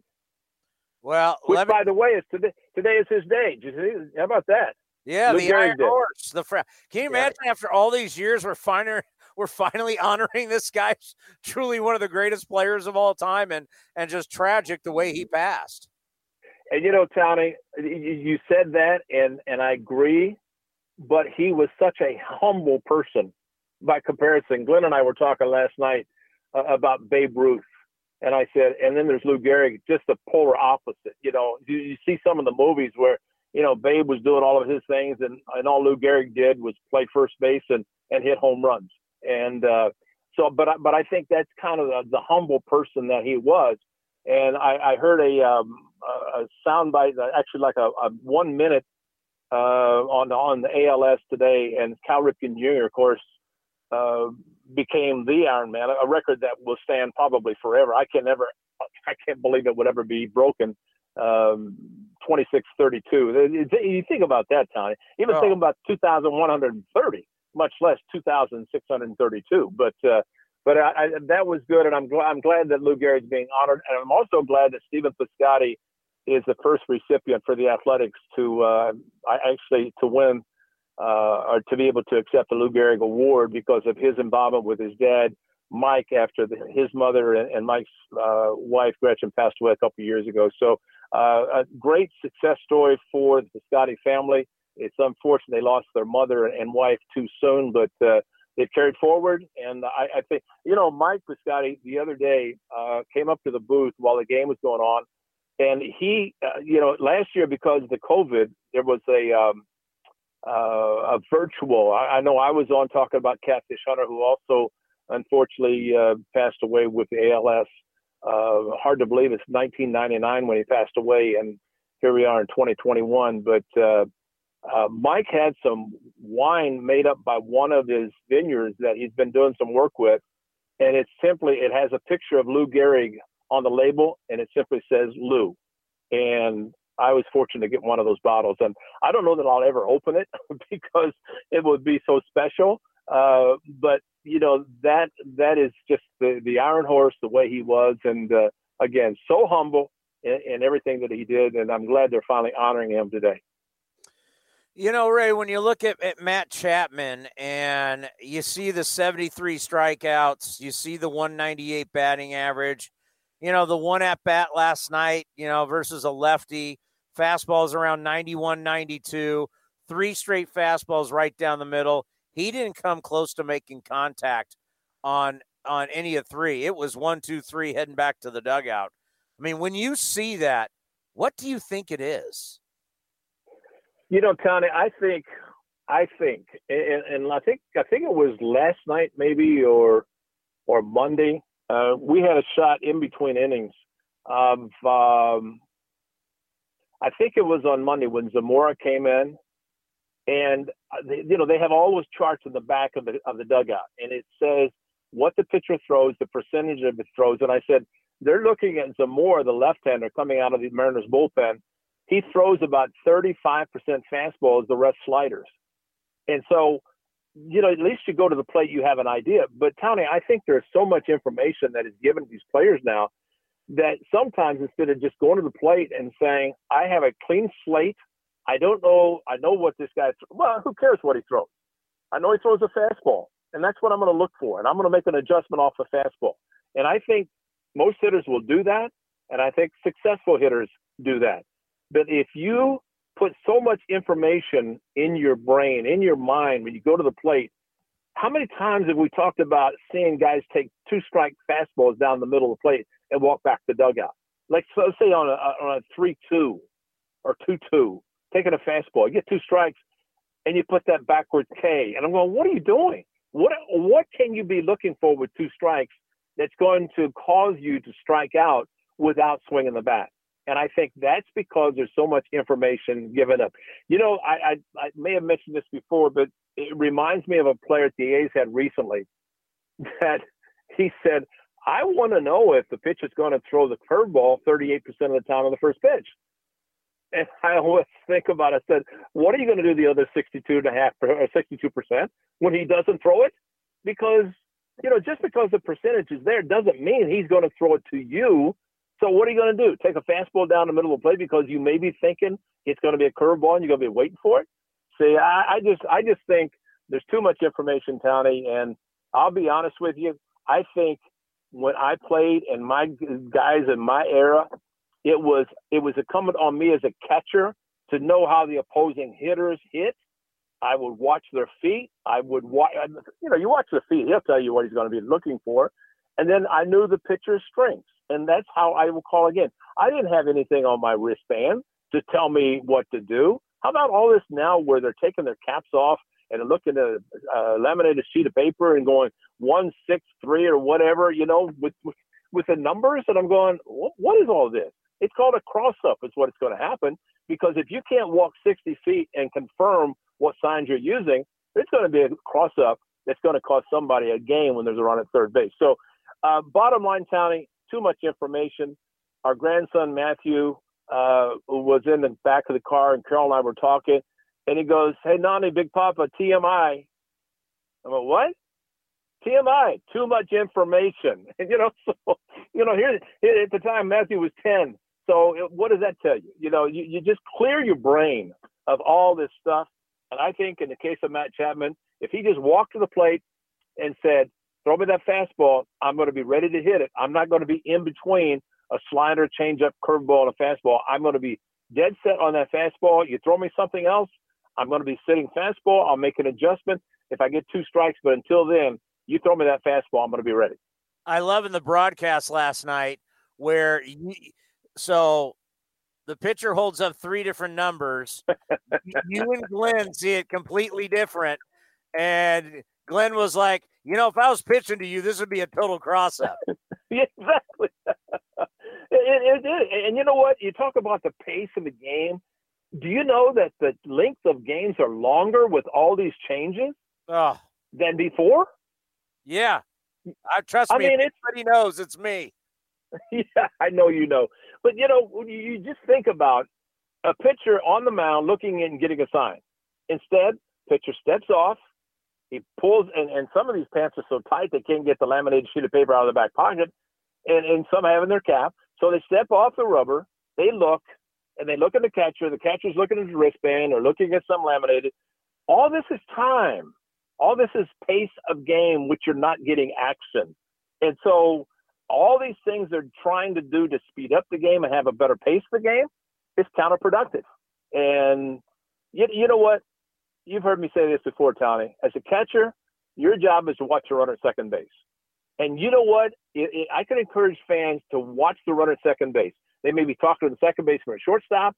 They're looking around, to see the outfielder where they are. They're not looking into a catcher to see what sign he's given. Now, if they've taken away the camera in center field because of the Astros fiasco, then there shouldn't be a problem unless the runner at second base is legitimately relaying what the catcher's doing. And if that's the case, then it's on the catcher to make sure he does not give one sign. And, and you know, Kuip said all the other day about um, Chris Bassitt, the pace of game, man, man, fast, fast. And I look back at his game that he pitched. He had two runners at second base all night. So yeah, he's using one sign. That's all. And so you shake off, you go to another sign. But with the runner at second base, you have to use multiple signs because if you go to one sign, obviously the runner at second base is going to say, "Oh, oh, here comes a fastball." So you know you, you can relay that to a hitter very quickly. Yeah, I, I'm with you, and I know you've talked about it on the broadcast. I'm really curious what what what's on these laminated uh what what's on the laminated sheets that the catcher has, the pitcher has. Like like what is it? The the only thing that I could think of, Townie, is that with the it only happens with a runner at second base, and then basically what they're doing is saying, okay, runner at second base, what series of signs are we going to use? And that's all it is. So it must be on that laminated sheet of paper where it's saying runner at second base, and the, the I, I don't know, I, I don't know, but it's got it's a, it's got to be runner at second base. And as far as the sequence of signs, because it's catcher pitcher. Now catcher has it on his left wrist where he might, you know, have what to call in certain situations. But uh, that's the only thing I can think of. I'm, I'm going to try to reach Scott Emerson and and find out. But I have a feeling that's exactly what it is because I know the manager doesn't call pitches or the bench coach doesn't. Any any signs he's given, it's with a runner on base and maybe a pitch out because they have all the statistics, who runs and who doesn't. And uh, you know, it goes back to Tony La Russa, 1987. You know, he said to Terry Steinbach, "I'll take the pressure off you. You, I'll, I'll make all these calls myself." And so everything's copycat in baseball anyway. Just like the the wristband, the quarterback sheet that they were used, and all of a sudden, uh, David Ross started using it Chicago Cubs, and uh, then everybody else started using it. I, I don't, I don't know. It's just, uh, but but I think going back to bottom line, Townie, if you have so much information in your mind, you know, you don't know what's going on. And and I think some of the the guys who are the less intelligent I don't know how you want to say that without offending somebody, but but you know, if if they just say see ball, hit ball, I, don't tell me what he throws or how many times he throws at this time. Just let me go up and swing the bat. And I think those are the guys that have the success. And um, I know it happened to me. Uh, my, my first, second year, I finally just said, forget it. I, I don't care what he's going to do. I know he's going to throw me a fastball, and I'm not going to miss it. And I didn't. well, yeah, yeah. I remember, I remember talking to Coco about it, and Coco was a guy that just wanted to do see ball, hit ball. We talked to Matt Olson before the start of the season. Matt Olson believes spending so much time worrying about video, which is kind of understandable, Ray, when you're locked in your room in a hotel and you're on a road trip and you had nothing to do. But I mean, yeah, Matt Olson, who's off to another fantastic season, you know, said that he got too locked into video. And, he, and uh, like at some point, you know, you just got to go up there and do your thing. And it's great to see him. I mean, 264 is not the best, but if you're hitting 264 with a 914 OPS and you got 14 home runs, I'll take that any day of the week. You know, and he's such a smart hitter too, Townie. Opposite field.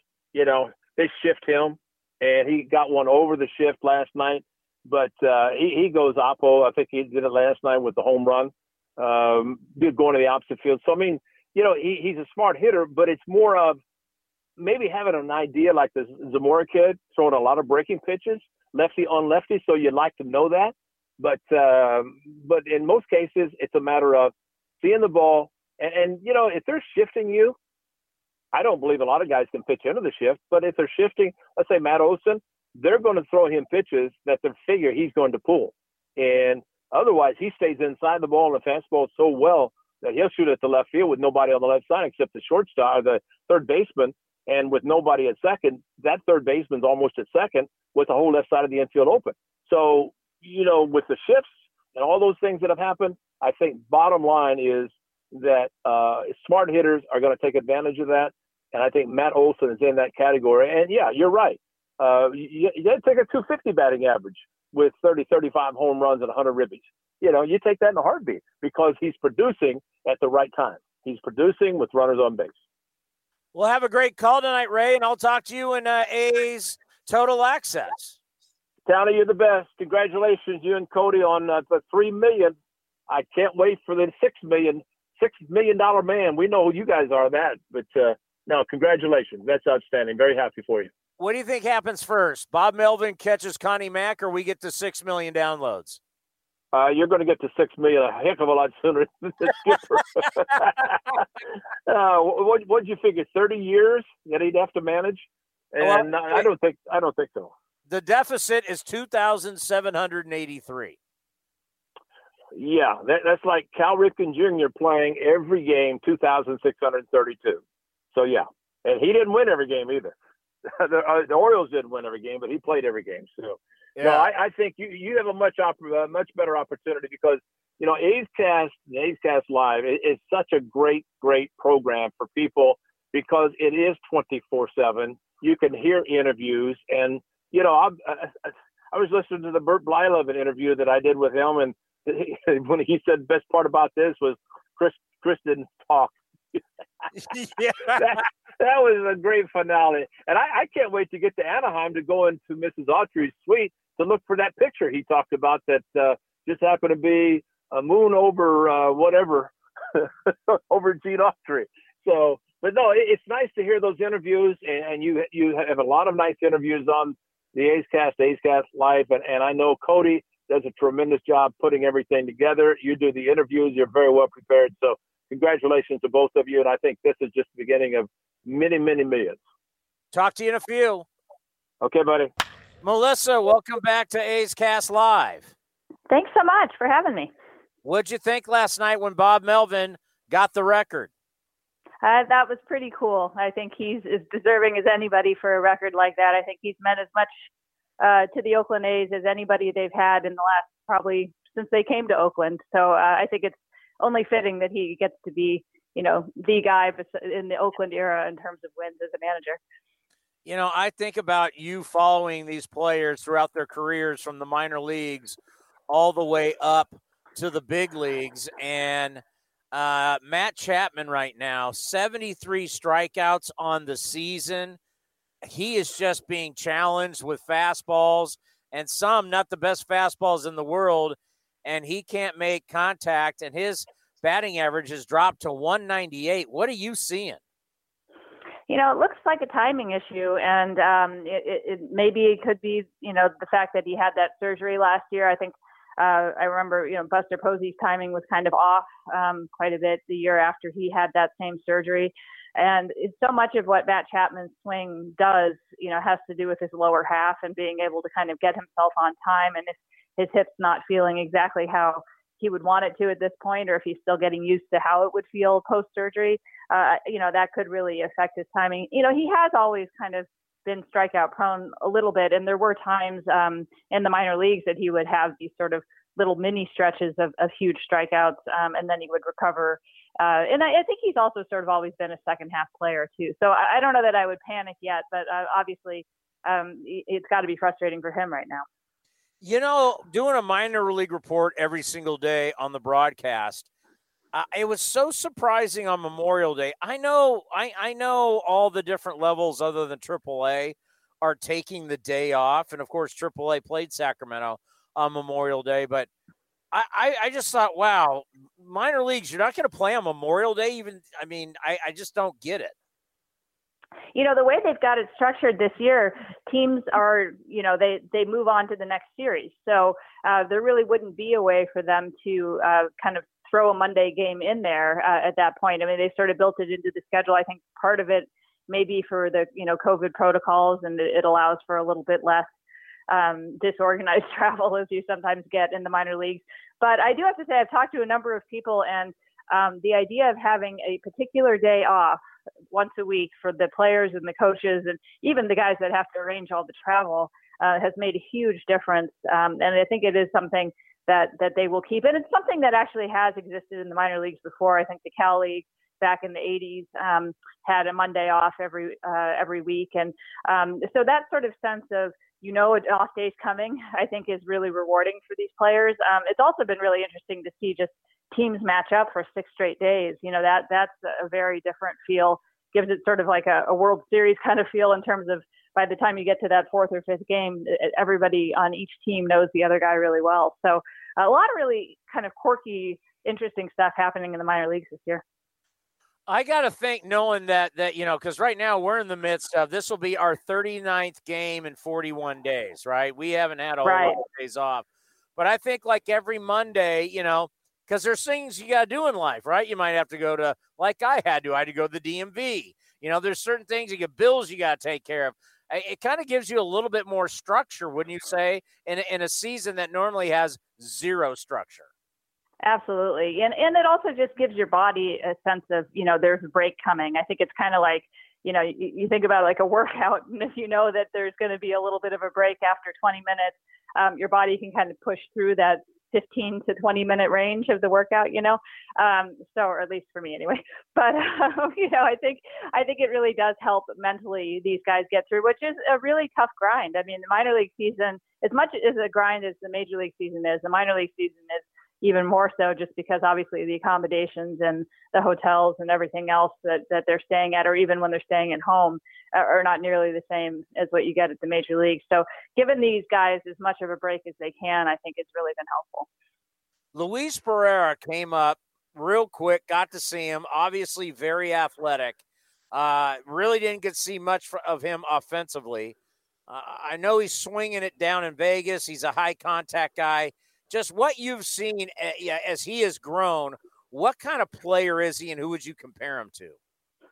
You know, he's a really he's kind of a throwback. He reminds me of some of those guys that you maybe would have seen in um, like the St. Louis Cardinals back in the turf days. Um, line drive hitter, really handles the bat well. He can lay down a really nice bunt. He does have some power, but he's not looking to necessarily drive it over the fence um, every swing, unlike you know the majority of hitters that are out there now. Uh, he can use the whole field. Um, defensively, his arm is one of the strongest of any of the outfielders the A's have in their system. So he's a real weapon that way. Kind of, you know, the way that Laureano was able to sort of sneak up on runners. I think when when Luis has a chance to be playing every day, there's going to be a period where runners think they can take an extra base on him, and he's going to nail quite a few of them before they figure it out. So, uh, and I think you know, remember 2019, he was definitely their fastest first to third runner. Um, and you know that doesn't necessarily show up on on stat sheets or box scores, but you've got a guy that is just a really excellent base runner, which I think is something that you know the A's haven't always had, but I think he could add at some point. Do you think he's here long term, or is he potential trade bait coming up here to bring some more pitching to this team in 2021? Well, you know, having covered this team long enough, I'd say everybody is potential trade bait. So I, I would never say that somebody isn't. And um, and certainly, if they're going to trade uh, people, I think their outfield depth, especially in the upper levels, is, pretty deep. I mean, obviously Skye Bolt's up there right now.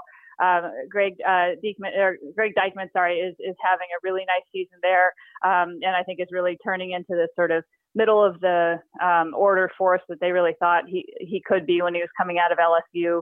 Um, and you know, then you go down a little bit further, they've got guys like Brayan Buelvas and others that I, you know are going to be projected as really good players moving forward. So, um, you know, I think outfield is an area of depth, and, and certainly if you're going to deal from depth, uh, you know, Barrera might be a guy that teams are going to be interested in. But I don't think they'd be looking to deal him unless they were going to get back pr- probably somebody that they would use for more than just one season. Buelvis has been showing up in my minor league report a lot.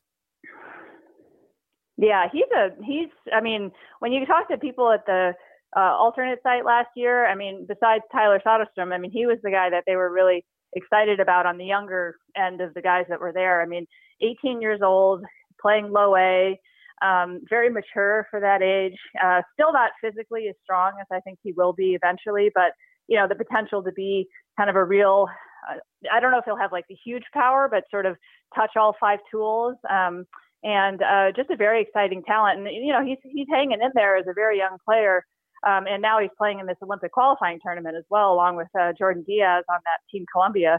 So a couple of really good young players from Colombia that they have in their system now. So how many? Because I know Nick Allen. How many guys are in the A's system that are, are trying to qualify for the Olympics? Well, there's uh, Nick Allen with Team USA. There's Carlos Perez, the, the, catcher, who's with Team Venezuela, and then the two with uh, Team Colombia. I believe that's I believe that's it right now. But um, that's a, a pretty good chunk actually when you consider that you only have the four levels right now. Well, I mean, what an experience that would be too. I mean, and Tokyo, as we know, uh, having gone there a few times, is, is phenomenal. But I, the athletes probably won't be able to get in, to see anything. They'll all be in a bubble. But still, to represent your country. What an experience! And and, and let's end on this on Tyler Soderstrom. I mean, this kid. You know, I, I, I played against his dad at Fresno State. Obviously, his dad was the number one pick by the Giants out of Fresno, and he, he has the baseball school down there. So this kid's light years ahead of his age, and he's already gotten out to a good start. You know, I, I got to think, you know, if he continues to hit, and they talk about how strong he is as a catcher at calling games. You could move him out behind the plate and have him play somewhere else. Do you think he's a fast track kid?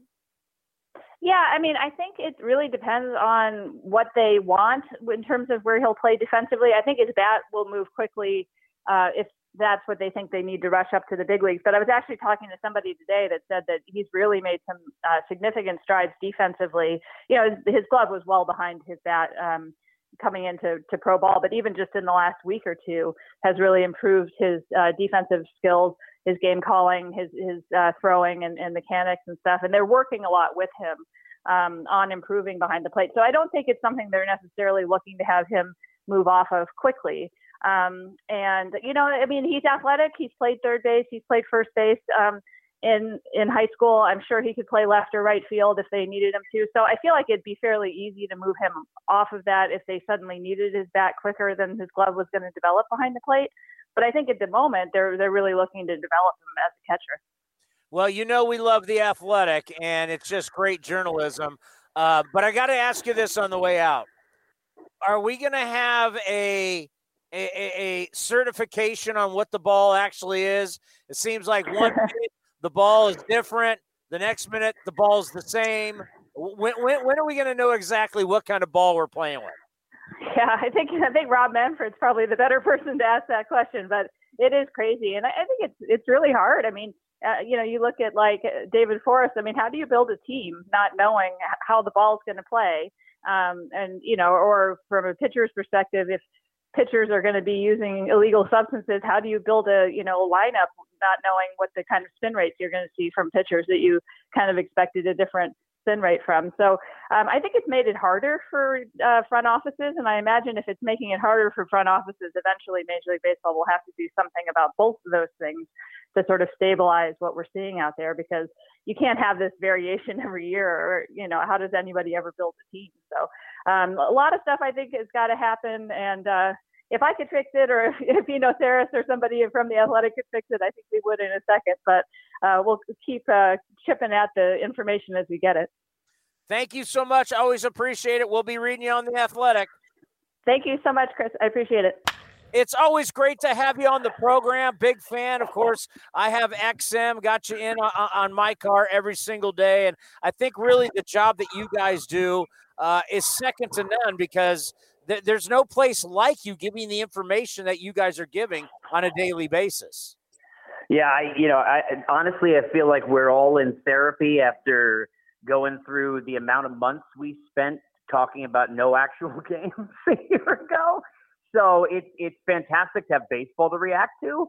Uh, we wish more players weren't hurt, uh, but in some cases, uh, I use the tennis term, unforced errors by the league and the players bartering over uh, nonsense and not having a universal DH that now a guy like a Jack Flaherty, for example, is uh, down for the count for a while. Isn't it ridiculous when you look at the numbers? Like the I was reading, it was just a couple weeks ago that the the average for pitchers was 100, and they were basically striking out 50% of the time. And it's like, what are we doing here in 2021? Well, we're putting position of uh, pitchers being injured for no reason, which is know, it's interesting because if you look about kind of the contradiction of it all, remember when Posey and Cousins collided, we had to run and then you know, make sure collisions were gone, and then at second base, nope, no more slides. But we're not going to give you any additional roster spots off a shortened season where by the middle of the season, every pitcher will be way past the innings they pitched all of last year. Some for years more than that, and we're going to let pitchers hit, but don't worry about it. Everything will be fine. I mean, it, it, it doesn't make any sense. So, you know, to me, I think at the end of the day, it's on everybody at the upper level of the league for not stepping in and getting both sides to agree. And I know obviously Rob Manfred, and we talk about this commissioner specifically, a guy who used to argue on behalf of the owners. We know that it's more of a two on one match than somebody even. But whether it's the league or it's the players union or you think of the owners, for nobody does it make sense to have players getting hurt. And with no minor league season last year, you're now dipping down to get guys who aren't anywhere close to ready to the big leagues and have to throw them out there. And we're going to get a lot of that in the second half of the year. Well, yeah, I remember last year with the Astros talking to our buddy Geoff Blum, who does TV for him. Yeah, I'm like, I'm like, you're, you, I mean, they, they, they got guys coming up who were an A ball last year. Like, yeah, they're looking into the media guy, going, "Who are these guys?" And that's you know, look, I, I God bless him. I love Torey Lovullo, and his Diamondbacks have a ton of injuries, and I'm telling you, he is literally. I wonder if it's like the old like uh, love connection or your next uh, third baseman loves long walks on the beach and volleyball and swimming and is free because they have no idea who these people are. Half of them that they're that they're going and getting, and that's why you know, look, all of it combined, when you look at it, coming off of how statistically oriented we've been now over the years, and everything's about trends, right? That's how we learn.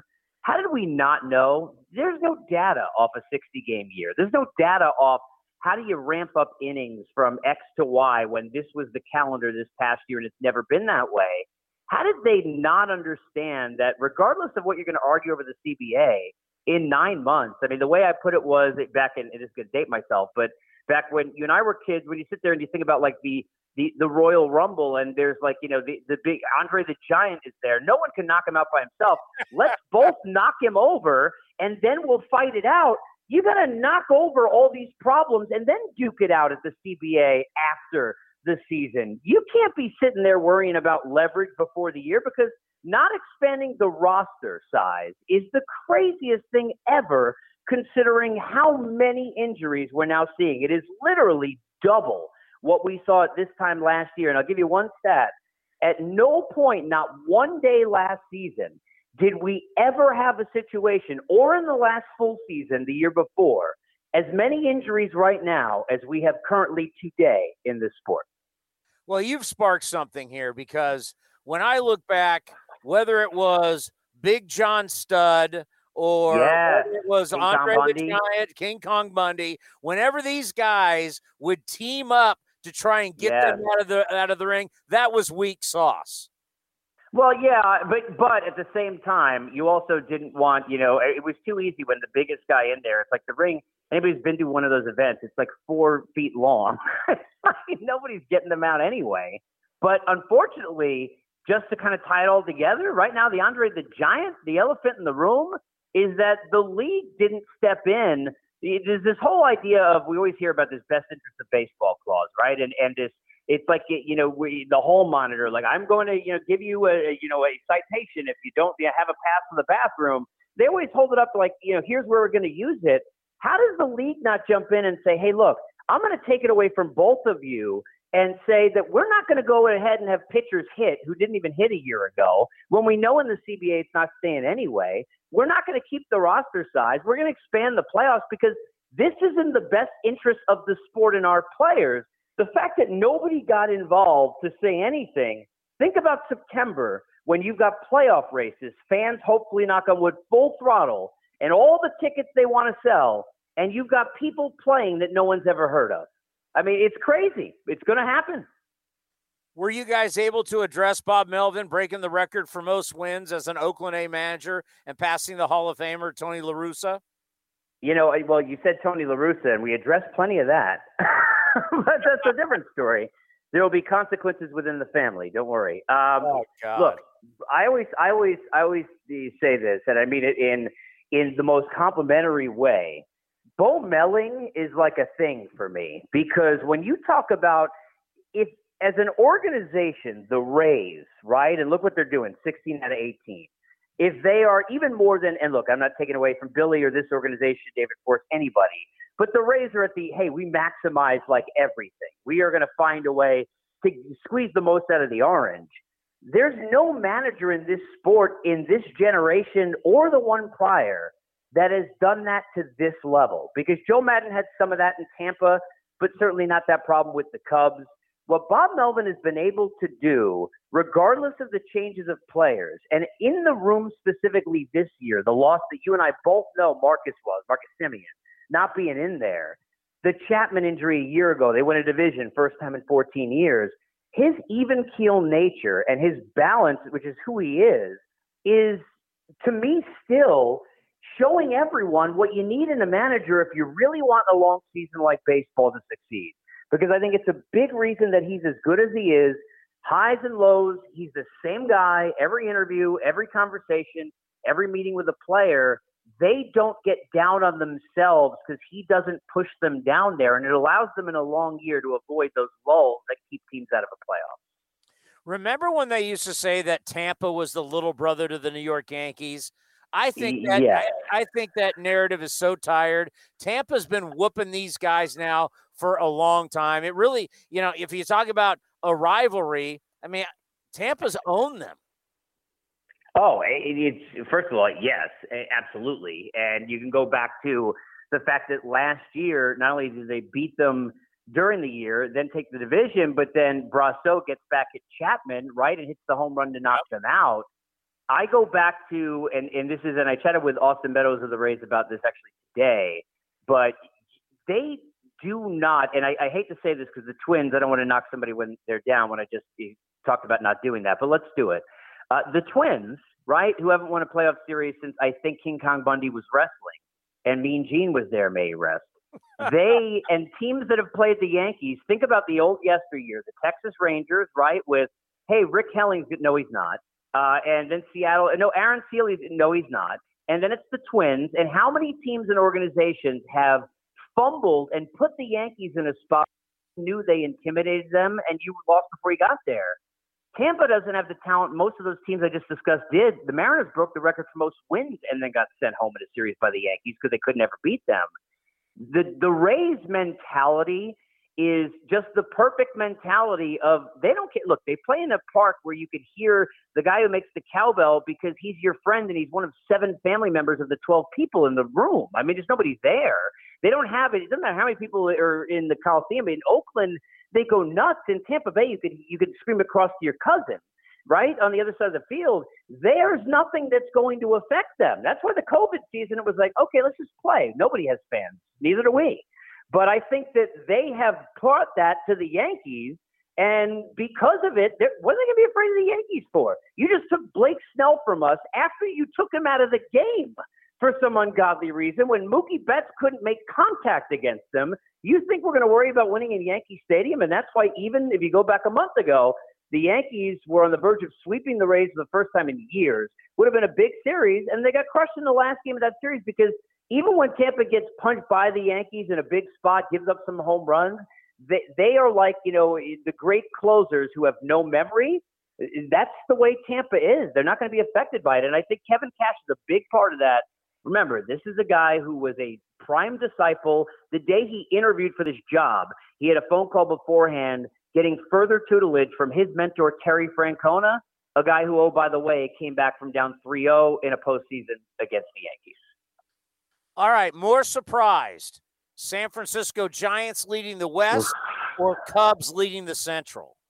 Yeah, I mean, look, the Cubs, you had me like, trying to figure out the Cubs is trying to figure out like the movie 12 Monkeys. Like, I, I really have no idea what's happening, but I'm watching it. So I, I can't, really, nothing surprises me with them. We knew that division was weak. I think it's got to be the Giants because this was the year, you know, look, that ownership, and they're always willing to go get you know quotient of stars there. They almost gave Farhan Zaidi a heart attack when they told him, "Hey, we want to try and get Bryce Harper." When Farhan came in to get rid of all that money, now it didn't work, thankfully for Farhan. But think about what he's done, turning that thing over. This was their last year of like, "Hey, we're almost there." It's like they were running a marathon. It's like we're one mile. We're almost going to make it to the finish line and, and finally eat food for the first time in a month. They are getting rid of the Crawford contract. Bell, look, these are great players for them, but we know not anymore. Longoria and that contract, all this, they're not supposed to be in this spot, but they made really smart moves. And to me, they made a lot of small market teams make really just look stupid because Alex Wood, who is the guy who, by the way, pitched well in that World Series game where Snell was taken out, $3 million for a year in the division where he's won 15 games before and performed well. Those kind of moves they made have helped them do this. Yastrzemski hasn't hit the ball that well. I mean, Buster Posey to me is the biggest surprise, obviously, of the Giants that he's been, which is great to see, that he's been, you know, a, a high level hitter again for a lot of this year. But I think, you know, you've got to give Gabe Kapler a lot of credit. And you got to give Farhan Zaidi a lot of credit. This guy knows what he's doing, and they are going to have a lot of money to spend this coming off season and be a major factor in the shortstop market. And I keep putting out there, you know, I live in Atlanta now. Freddie Freeman's still a free agent. The Braves, everything with them is a mess, and he's a California kid. And I don't think the Angels can afford more money, even though he's from Orange County, on non-pitchers. Freddie Freeman at first base for the Giants next year in a long-term deal looks pretty good to me. And think about another West Coast guy who's just killing it for the Cubs is Kris Bryant, and the talk That's has right. the talk has been they're going to move him. How about Hi, Javy Baez? I mean, if you're in first place, you can't move these guys. It's like, wh- what is the direction of the Cubs? Because it's almost they're shocking themselves by winning. I, I I use it this way. Every team has a GPS where if they're good, even the Orioles, right? Like you know where they're supposed to. That doesn't mean they're going to get there, but they have a direction on how to get there. When you put the GPS in for the Cubs, it, the AOL dial-up sound gets made like when you were going into the romance chat room in 1990. I mean, literally, they don't even know where they're going. They got rid of the Darvish money and then didn't go further because they didn't get a lot of value for Kris Bryant. But you're not going to get value for him as a rental. Machado, nothing. I mean, rentals don't get you any money, uh, don't get you any value in players, and really, if anything, you're just saving cash. So I, I don't know what they're doing.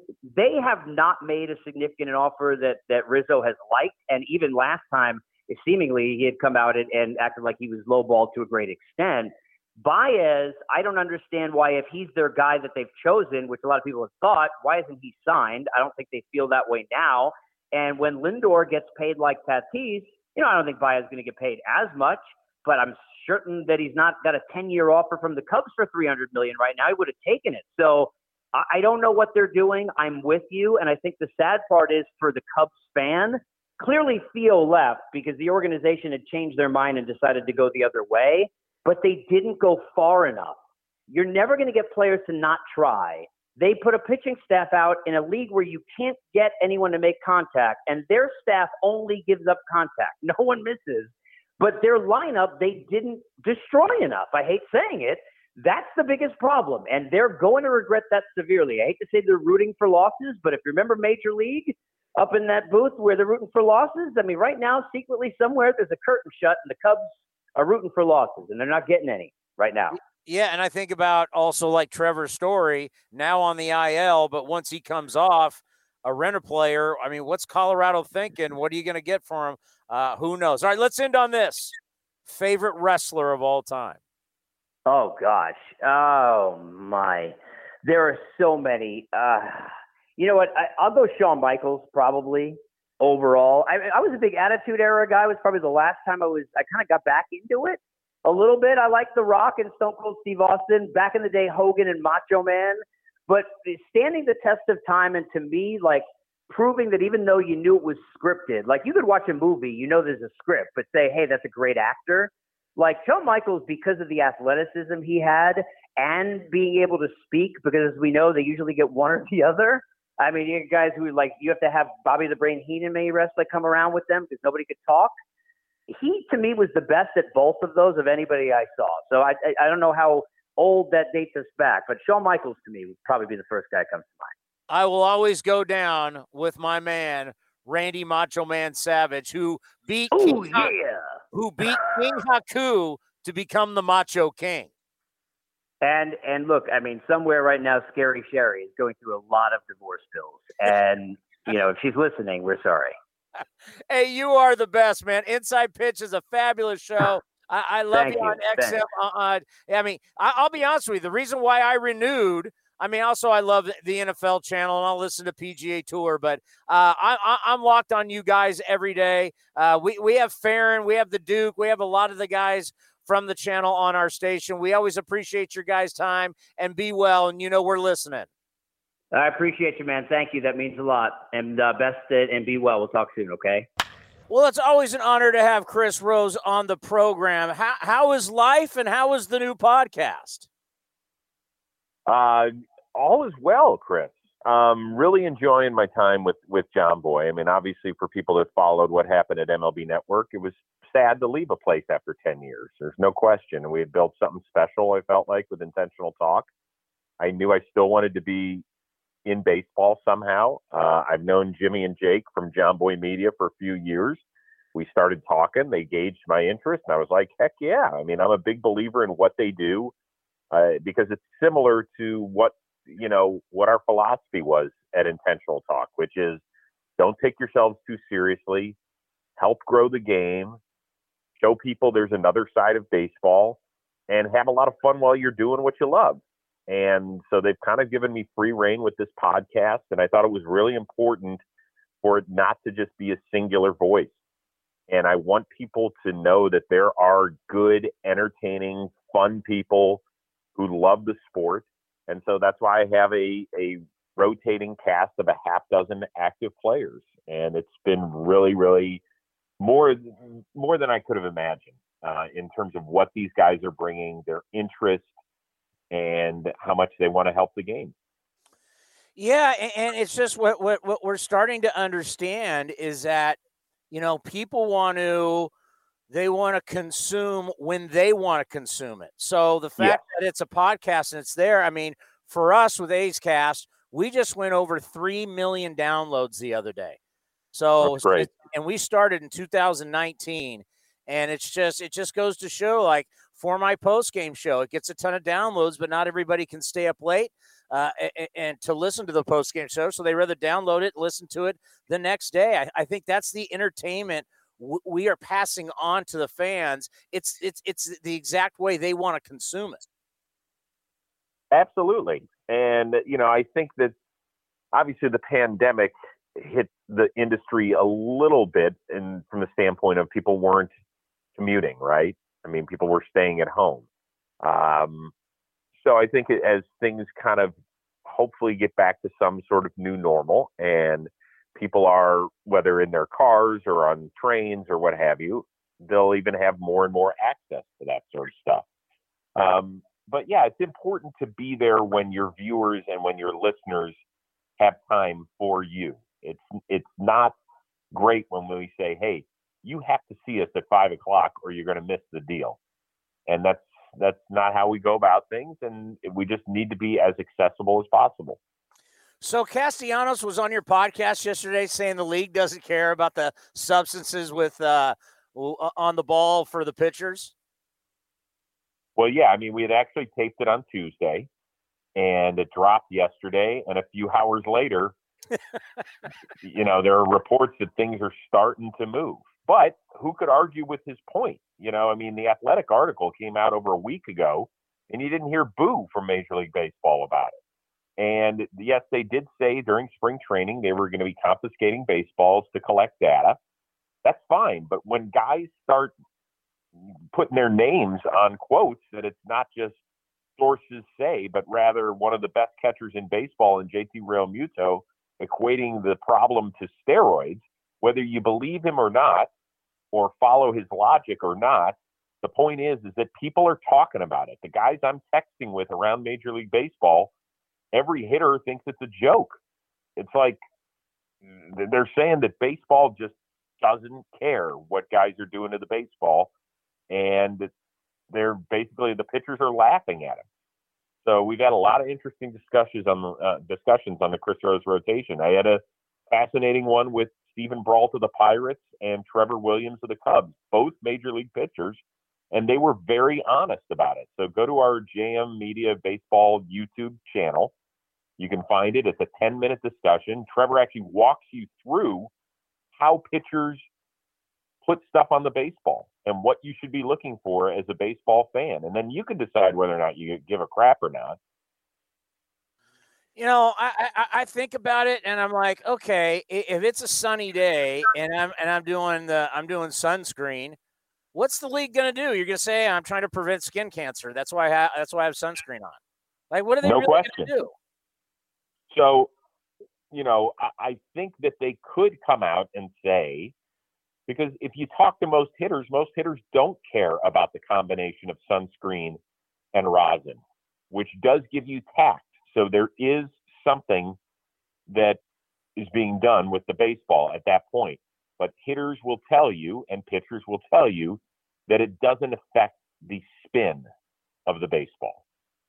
So if we can all come to an agreement that a guy's got rosin and sunscreen as a mixture, then it won't be a big deal. Now, I don't know exactly how you police that, but there are experts who should be able to tell the difference between a baseball that might have a rosin slash sunscreen spot on it, which I don't even know if you can see that, or this cement mix that people have been using that essentially is like glue. So there you go. Yeah, we actually looked it up. It's called Spider Tack and yeah. it's it's people who lay stones at like people's houses and businesses. It, it, it's it's it's easier to move, and I, I, mean I don't I've never laid stone before, but it, it's for stone workers. So we looked it up, Chris, on Amazon. Think about this: this product, which is causing baseball to go crazy, is like thirteen ninety nine, and if you're an Amazon Prime member, you can have it by tomorrow. Yeah, I'll order it right up. I am. Um, I will not be laying stone, and I will not be throwing a uh, a slider with 3,000 RPMs anytime soon. In fact, I have a better chance of laying stone, and people that know me know I've got no chance in hell of doing that. Um, I'm just not talented enough. So, yes, I mean we know that things are accessible. Uh, that it's the question is, like, if you're a parent do you always turn the other way when your kid does something wrong and you know they're doing it and they're going to keep doing it and it's going to affect the other kids in the household? Like the other kids in the household are going to be like, well, wait a second. You're you're letting little Jimmy get away with that. That's a problem. And if you don't listen to the other kid in the household, then it's going to be a major problem. So, you know, I'll, I'll be very curious to see how baseball decides to discipline people if it actually moves forward.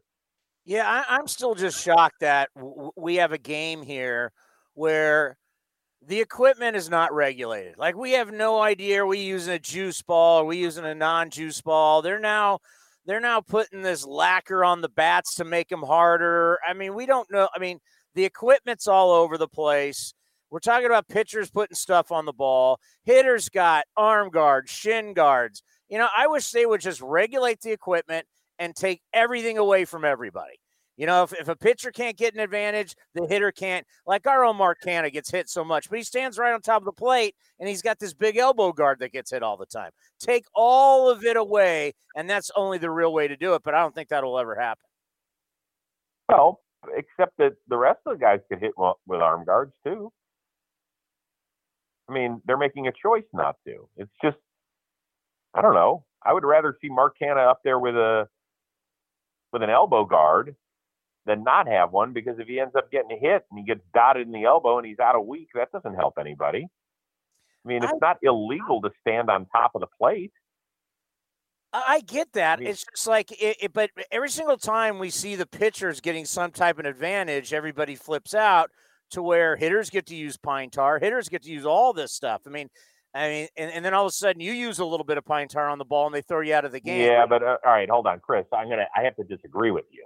Okay. Uh, with all due with all due respect, um, yes, pine tar when guys swing a bat could end up on the baseball, but it doesn't change. Like a pitcher loading up the baseball changes how it moves, right?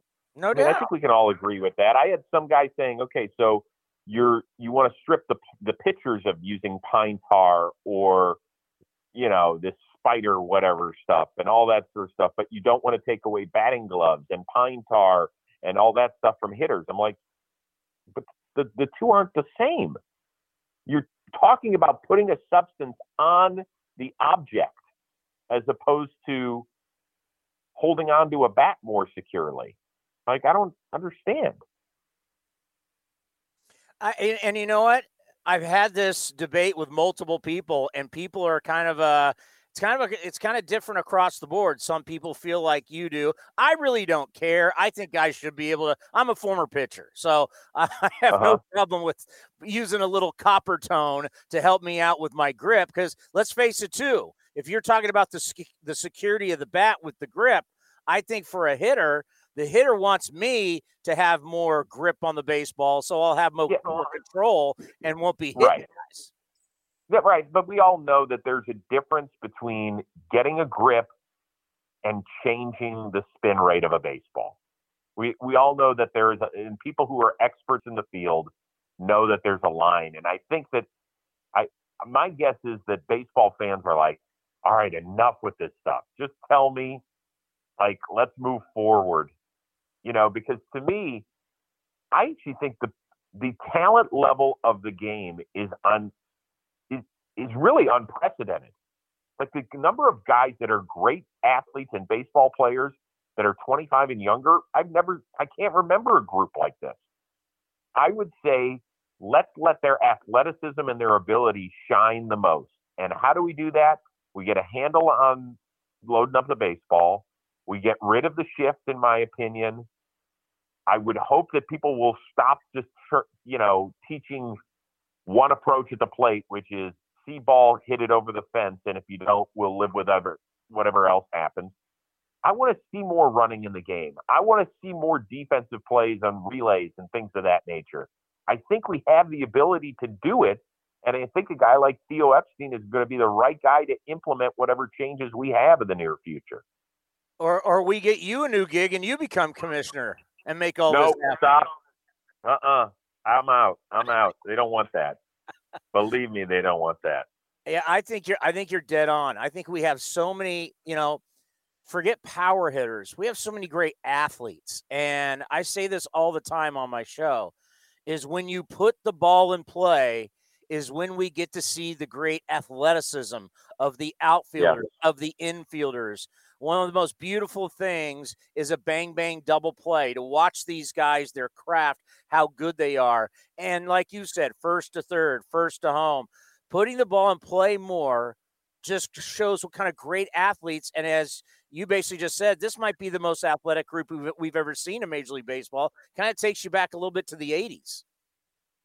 Absolutely. I mean, I, listen, I'm not. I, I don't think we need to change everything. I, I'm not. I'm not there. But I really think, like some people are like, well, why would you get rid of the shift? Well, listen, if you want to play your second baseman in short right field, that's your call. But you can't bring it then your third baseman to the right side of second base.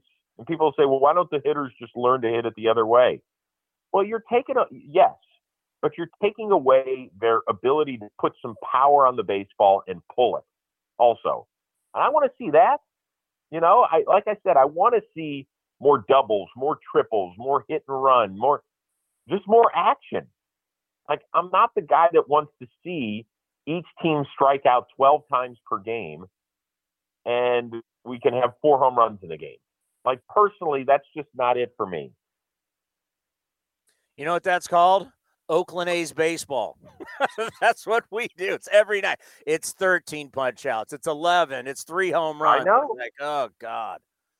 But Hey. you're not alone. You're you're not alone. And I'm just saying that I I, I don't want to sit here and say, oh my God, I hate the way baseball's played now because I think that's that's ridiculous. I'm just saying that I think a few simple changes help bring out the athleticism in this. Hey, great stuff as always. We appreciate it. And continued success with your podcast. It, it- it's fabulous and it's just going to grow and grow.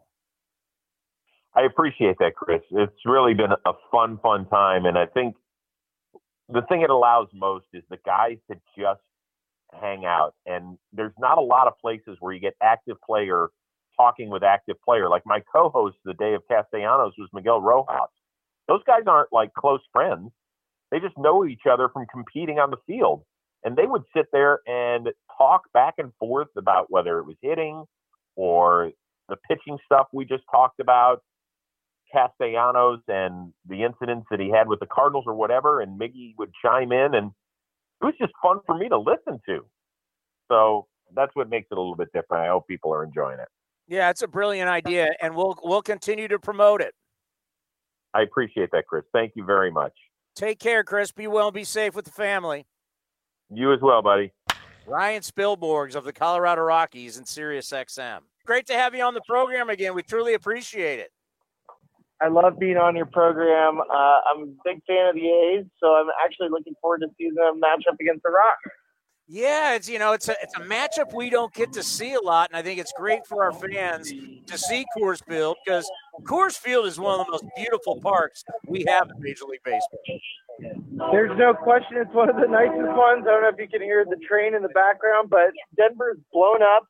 Um, you know, this this whole city is, you know, however you look at it for the All Star game, it's unfortunate that uh, the All Star game is not in Atlanta this year for so many different reasons. But for us here in Colorado, you know, to showcase just the beauty of the stadium, many people don't realize that this is the third oldest National League stadium. Let's say, can you make a guess on who the two older stadiums are in the National League? Well, it's going to be Dodger Stadium and Wrigley Field. There you go. And the third oldest is Colorado. So, and it, when you see it, it's just beautiful. I mean, we've done the the organization's done a really good job of maintaining it. So, um, I, I'm excited for tonight's game. I'm excited for Oakland A's fans to watch. Yeah, I got to tell you, I, I used to work for the Raiders, so we came came there every year to take on the Broncos. And I was actually just talking about early in the show about when the weather is great, downtown Denver is a lot of fun. A lot of restaurants, a lot of great bars. Uh, I, I've always been very impressed with Denver. It's a great spot. It is a great spot, and if you drink too many IPAs here, you'll have a massive, massive headache. Well, talk to us about the Rockies because uh, lately they've been playing good baseball. They have been playing good baseball. Uh, they have not been playing good baseball on the road. So you know, the the road record is actually quite historic. It's one of the worst losing percentages in like the history of baseball. Uh, but at home, they're really, you know, they they they pitch well. They hit just enough. You know, the Rockies are in a bit of a transition this year. I think it's pretty obvious when they trade Nolan this offseason. Um, you know, there's some guys that, that are currently on the team that most likely are going to be um, traded at, at deadline, whether that's a Trevor Story or Daniel Bard or Mychal Givens. But there's there's some interesting players that the Rockies have. Ryan McMahon has, has really been the biggest bright spot spot on the Rockies team besides the pitching staff. But what I always point out, especially for Oakland Oakland fans, the pitching is much better than the hitting, um, which sounds really strange because we're so accustomed to hearing like Blake Street Bombers or that you're just going to kind of get beat up offensively. Well, not really. The the offensive numbers for the Rockies have been down. It's been the pitching that's really been holding them above water. Do you know how odd that sounds? I mean, when we're all these years talking about, hey, they're putting baseballs in humidors, and how do you keep everybody from hitting so many home runs? And and and it was always the mantra: you can't pitch and be successful in Colorado. and here you're saying the pitching's better than the hitting. Man, that just sounds so odd. It sounds really weird, and I recognize that. Um, tonight was is kind of an interesting matchup because you have Jon Gray, who's pitched really well. I mean, he, he has really made Coors Field home for him as a pitcher. And one of the things to note, like Frankie Montas is going for Oakland. Montas kind of has a good sinker. And when I think about, you know, Frankie Montas and how he pitches, and it's going to take about an inning or two for him to adjust his fastball. Uh, he's going to change his sights. He's going to look, uh, you know, whether whether the ball is going to have a little extra carry. So guys with good fastballs at Coors Field are pretty successful, especially if you have good four seam life. If you're a sinker baller, you can you can be successful here, but it takes them an inning, inning or two to adjust to it. So I'll give you an example. Jacob DeGrom came out and you know DeGrom pitches well at anywhere, but in the game we were using Baseball Savant and we saw that his fastball was getting four extra inches of carry on the fastball because of the altitude. So his slider wasn't as sharp, but the four seam fastball had four extra inches of, of rise and as a result, he struck out 14 in six innings. So if if you can harness your fastball or understand how your baseball travels here at Coors Field, a lot of guys like to pitch because they say their their their baseball flies true. So um, that has certainly been one of the benefits for the Rockies pitching staff is they understand how their pitches work at altitude. How are Rocky fans dealing with you know, front office stepping down. Nolan Arenado's gone. I know Trevor Story is on the IL, but everybody has him being traded at the deadline. Just how how, how are Rockies fans handling it? Not very well. They're not happy about it. I, I don't think it's been handled particularly well. I think there's there's been a lot of animosity towards the front office. There's a lot of animosity towards ownership um, on how the Nolan trade went down. Uh, they don't like the optics of it. You know, you traded a franchise player, you just signed him to a, a long-term extension that was going to make this guy ours forever.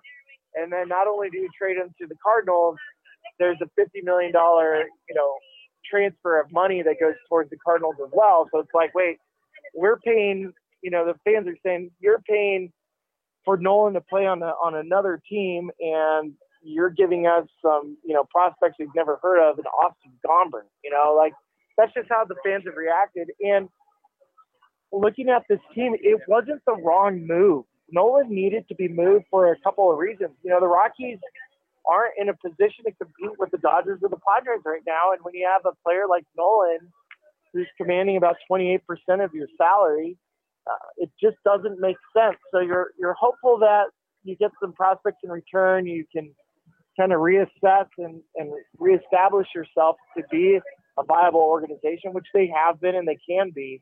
Uh, but you know, the fans are never going to look at trading a Nolan and the relationship with Bridich as anything other than a negative kind of stain on the organization.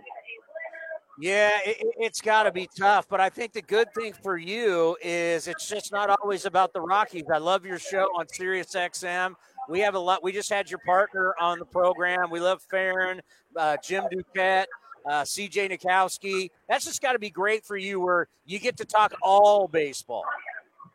I, I do. I love the perspective. I love knowing the different players in the game. I mean, that that is the one aspect about this whole COVID stuff. We don't have the same interactions with the players like we used to. Uh, but radio kind of let me stay connected with your players. You know, it's, I always enjoy talking to Lou, Lou Trivino. We've had Matt Chapman on. We've talked to a lot of players in, in the Oakland A's franchise. So I, you know, as a like I said, I'm a fan of baseball first. I'll always be a fan of the game. I'll always respect what it means to be a major leaguer. Uh, and I've always been kind of jealous of, of the guys in the white shoes. Yeah, and, and Casey Stern's a good guy. We just had him on, and all you guys have great chemistry together. And what you and CJ do, we love it. And I want to get your perspective on how really is Major League Baseball going to come down on players, whether they're using copper tone or spider tack. Uh, are we really going to start seeing a guy suspended and then well, we're hearing everybody's using it? So what are you going to do? You're going to suspend everybody in baseball?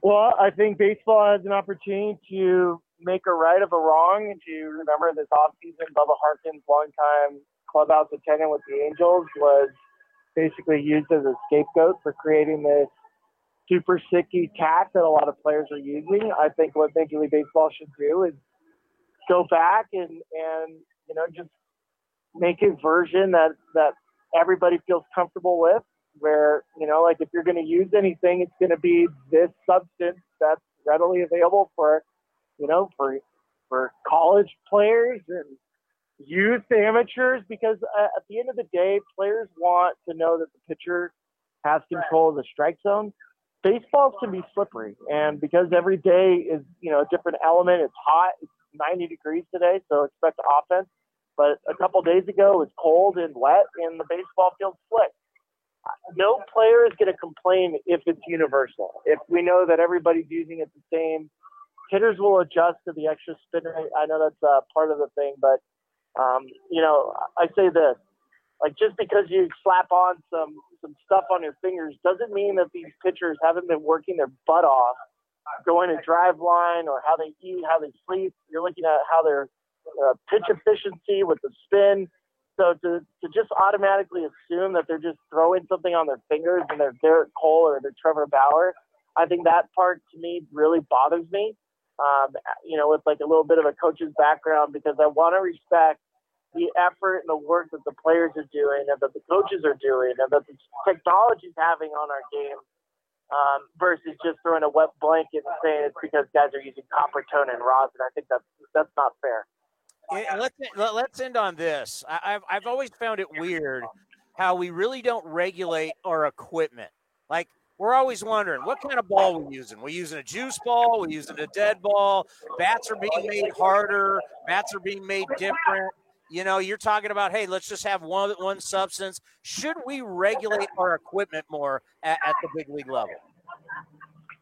Um, yeah, I think I'm okay with that. I mean, it's it's interesting you put it that way because you know when I first got to the big leagues, there was about four bat companies, um, and Todd Helton used Mizuno, and Todd would get Japanese maple um, that was basically like an aluminum bat. I mean, it was the best piece of wood that anybody could have, and I had this Pro Stock T271 that was ash. And it just didn't come off my bat the same way that it came off when I stole a, a Mizuno bat from Helton.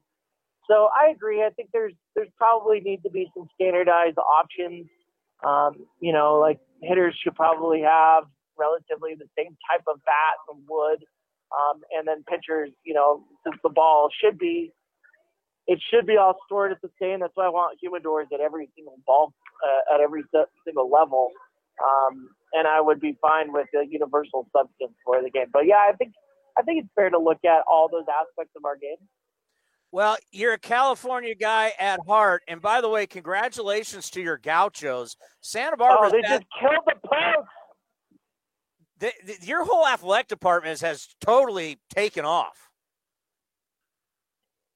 they they've been playing. I mean, look, it's a great UC system. People want to live in Santa Barbara. Why wouldn't a good athlete want to go play in Santa Barbara? So yeah, today's a great day. Thanks hey. for mentioning the Gauchos. Hey, we appreciate the time as always. We'll be listening to you on Sirius XM. You be well and be safe. Thanks, you guys. Jonny Gomes, the World Series champion, and what a great A. Wasn't here a long time, but the effect he had on on this team, no question about it.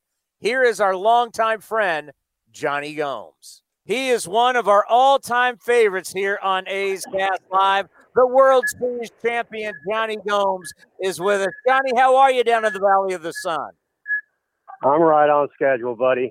Uh, running around with the kids, little ball here, little little league here. We got volleyball, basketball, gymnastics. You know how it is. And and you got another one on the way. I mean, you you you you got a starting five. I do have a starting five. That is official. It is NBA playoff time. So uh, I joined the crew. Three boys, two girls. I mean, with these genes, why would I stop, right? Oh yeah. I mean, you're breeding excellence, right? ah, you said it. So last night, Bob Melvin passed Tony La Russa, and knowing what you know about A's history, growing up an A's fan, and knowing that Bob Melvin is now the all-time winningest manager in Oakland A's history, and I know about your guys' relationship. What what what does it mean to you when you hear that? I mean, there, there, there's a lot behind that, right? I mean, when you're running that many victories on one ball club, that just says so much about the dude. Considering that position, you know, it, it's a higher fire position. You know, you're in and out. I mean, we've seen guys win Manager of the Year and get fired right after. So I mean, it just says so much about the dude. I love the guy. Um, we do got a pretty unique relationship as far as player to manager. I think we got a little tighter, but um, yeah, I know he would love to have that ring, you know, more than anything. And seems like he's getting closer and closer every year. But we got to give Bob one of those for sure. You know, when I think about everything that he's had to deal with, you know, a lot of people go, "Oh, look at the success of Tony La Russa, three World Series, won a World Series." I also go, you got to remember, the guy at one point had the highest payroll in baseball. He had three MVPs. He had two Cy Young awards. He had three Rookies of the Year, and was always in the top five in payroll. You know, it's all stuff Bob Melvin has never had. Just talk about his situation and always having obstacles, but always a- uh, able to overcome them. It's absolutely mind-boggling to tell you the truth. I mean, from what you just mentioned, I mean, just compare. If this was like NASCAR, right? I mean, he's out there in a Ford Focus, just winning races. Like it doesn't make any sense. You know, I was talking about the the Royals team that we had, and I go, "It's just such a well-oiled machine. Like we had the starting nine every single day, just mapped out. You know, Hosmer, Salvy, Moustakas. Like everyone knew where they were playing. There wasn't a lot of juggling. You know, it's tough to do that. But I mean, Bob, I mean, this guy's running six to seven platoons a season. It's unbelievable. To keep everyone on the same page, keep them all fighting for you, keep everyone happy, control the clubhouse. I mean, it just goes on and on. This guy's unbelievable. You know, I'll never forget when we got back from Japan and you were my first interview on opening day, the actual real opening day, and you said, We're going to the playoffs. And everybody's like, What? What the hell's he talking about? And you think about 2012 and just the change day to day of the amount of people that came in and out of the clubhouse that contributed. The fact that you guys won it on the very last day, it's truly one of the wildest seasons, got to be of your career. Absolutely. I mean, it's still, I, I hold that season so high from everything that I've accomplished in this game and seen and witnessed. And I mean, I don't know if that could ever happen again.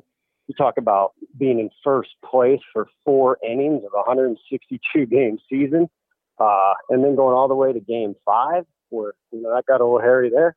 I mean, it was something I'll never forget is when the Detroit Tigers tipped their hats to us after they clinched. Like what? Like they they realized that they just witnessed like a, a, a movie. I mean, it was uh, it was unbelievable. The roster flip. There's probably about five full blown line changes in our roster throughout the season, uh, going down the stretch with five rookie starters. Um, man, magical year, and it just shows too how important you know winning the whole thing is. Because if you don't win the whole thing, the season almost gets you know erased. But man, that season was something else. I'll never forget it, that's for sure. Yeah, you start the season in Japan, and your opening starters are Brandon McCarthy and Bartolo Colon. And by you get to the postseason, it's now Jarrod Parker and Tommy Milone. I mean, it's crazy. Yeah, I mean, it was unbelievable. They made me jump on a flight for 15 hours to face King Felix, and then fly fly back 15 hours and face him again. Um, yeah, tough way to start your season, but yeah, I mean, it's you know the Brandon Inges, you know, and then all those young A's that really you know made a name for themselves the following season. Uh, Josh Donaldson was born. You know, people forget about a Grant Balfour and Travis Blackley, the Aussies. It was uh man, it was awesome. And the fact that you were the leader of the bunch, there was no question about it. So many guys look to you a- as the guy that was the veteran that's been there and done that. What was it like being a leader of that group and at sometimes having to corral that group? I mean, would it be known? I mean, it was like herding cats at times. But um, you know, finding you know what you got to do in the beginning is just really find you know what the heartbeat of the team and what makes them uh, tick. And with that being said, you know, no one was going to arbitration. There wasn't too many free agents, so it wasn't like money generated. Like everyone just wanted to have fun, and you know, Bob Melvin just let us be, you know, who we needed to be. Uh, I mean, just on and on. There's so much action. You know, when I think about a manager being great, there's no question it's about communication. Talk about the communication that Bob has with his players on a day to day basis. And you know that he actually cares about you as people. Yeah, I mean, you know, there's there's a lot of things you can describe about Bob Melvin, but um, you know, the one thing that sticks out to me is that you were never ambushed. Nothing ever happened that was unexpected, and would it be known that is extremely rare in our game. Doors always open, no surprises, um, and yeah, the communication was, you know, it, it, it was beautiful. And playing for managers, you know, there's not too many actually where you literally learn more stuff than just baseball from the guy. And I mean, just a stand up gentleman, so smart, the way he treated us, the way he treated the fans, the way he treated his coworkers, his staff. He's a blueprint of a good man. I remember when you came back and I asked Bob, I said, if there's anybody on this ball club do you see as manager material?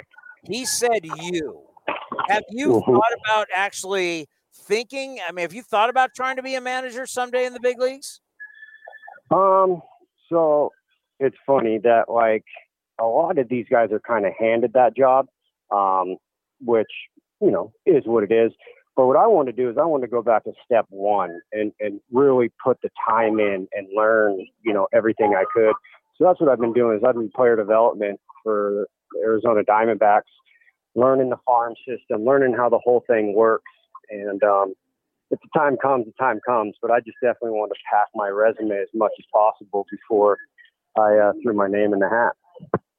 You know how how great is it that these kids are back playing? Because it just broke my heart uh, seeing all these minor league guys. You know their dream taken away from them and not given that opportunity to play because of COVID nineteen. I'm just so happy so many are back, and, and I feel bad for the ones that their careers over. Yeah, there, there, that, that totally sucked. I'll tell you what, you know, really bothered me was, you know, there's a lot of kids that fortunately got a chance to play in the big leagues last year when under nor- normal circumstances they probably might not have made it, but they did make it and playing in the big leagues is awesome and their family wasn't able to go and attend. Uh, I could not even imagine. I could just picture my mom ripping through the gates, getting in to try and watch me play. Um, yeah, man, I'm I'm super glad it's over, and I'm glad I wasn't part of it as a player. That would have. So when when you when you go and I mean I know you haven't been around the players for a while, but how how different are are the players now from when you first broke in with the Rays? Uh, yeah, man. I mean, it's a lot different. Um, it, it is a lot different, and I think it has to do with how they're groomed. You know, with uh, all this travel ball and stuff. Um, you know, there's the little things that I think are lost in translation of playing so many games when you're just trying to go four for four versus trying to win the game. So with that being said, you know, I mean, it's crazy in the minor leagues. It's just like a dying breed. When you talk about a gamer, like, oh, guy's a gamer. You don't say that as much as you used to anymore. But tell you what, man, they're really good, really fast. I mean, it's not common to be 20 years old in the big league, sitting right in the middle of the lineup for being an ace. Kids are good. yeah. Hey, Johnny, we missed you. It's great to hear your voice. Uh, congrats on everything and, and the family and the new baby coming. Be well, be safe, and let's talk soon. You got it, buddy. Keep me on the loop. This has been a presentation of the Oakland Athletics.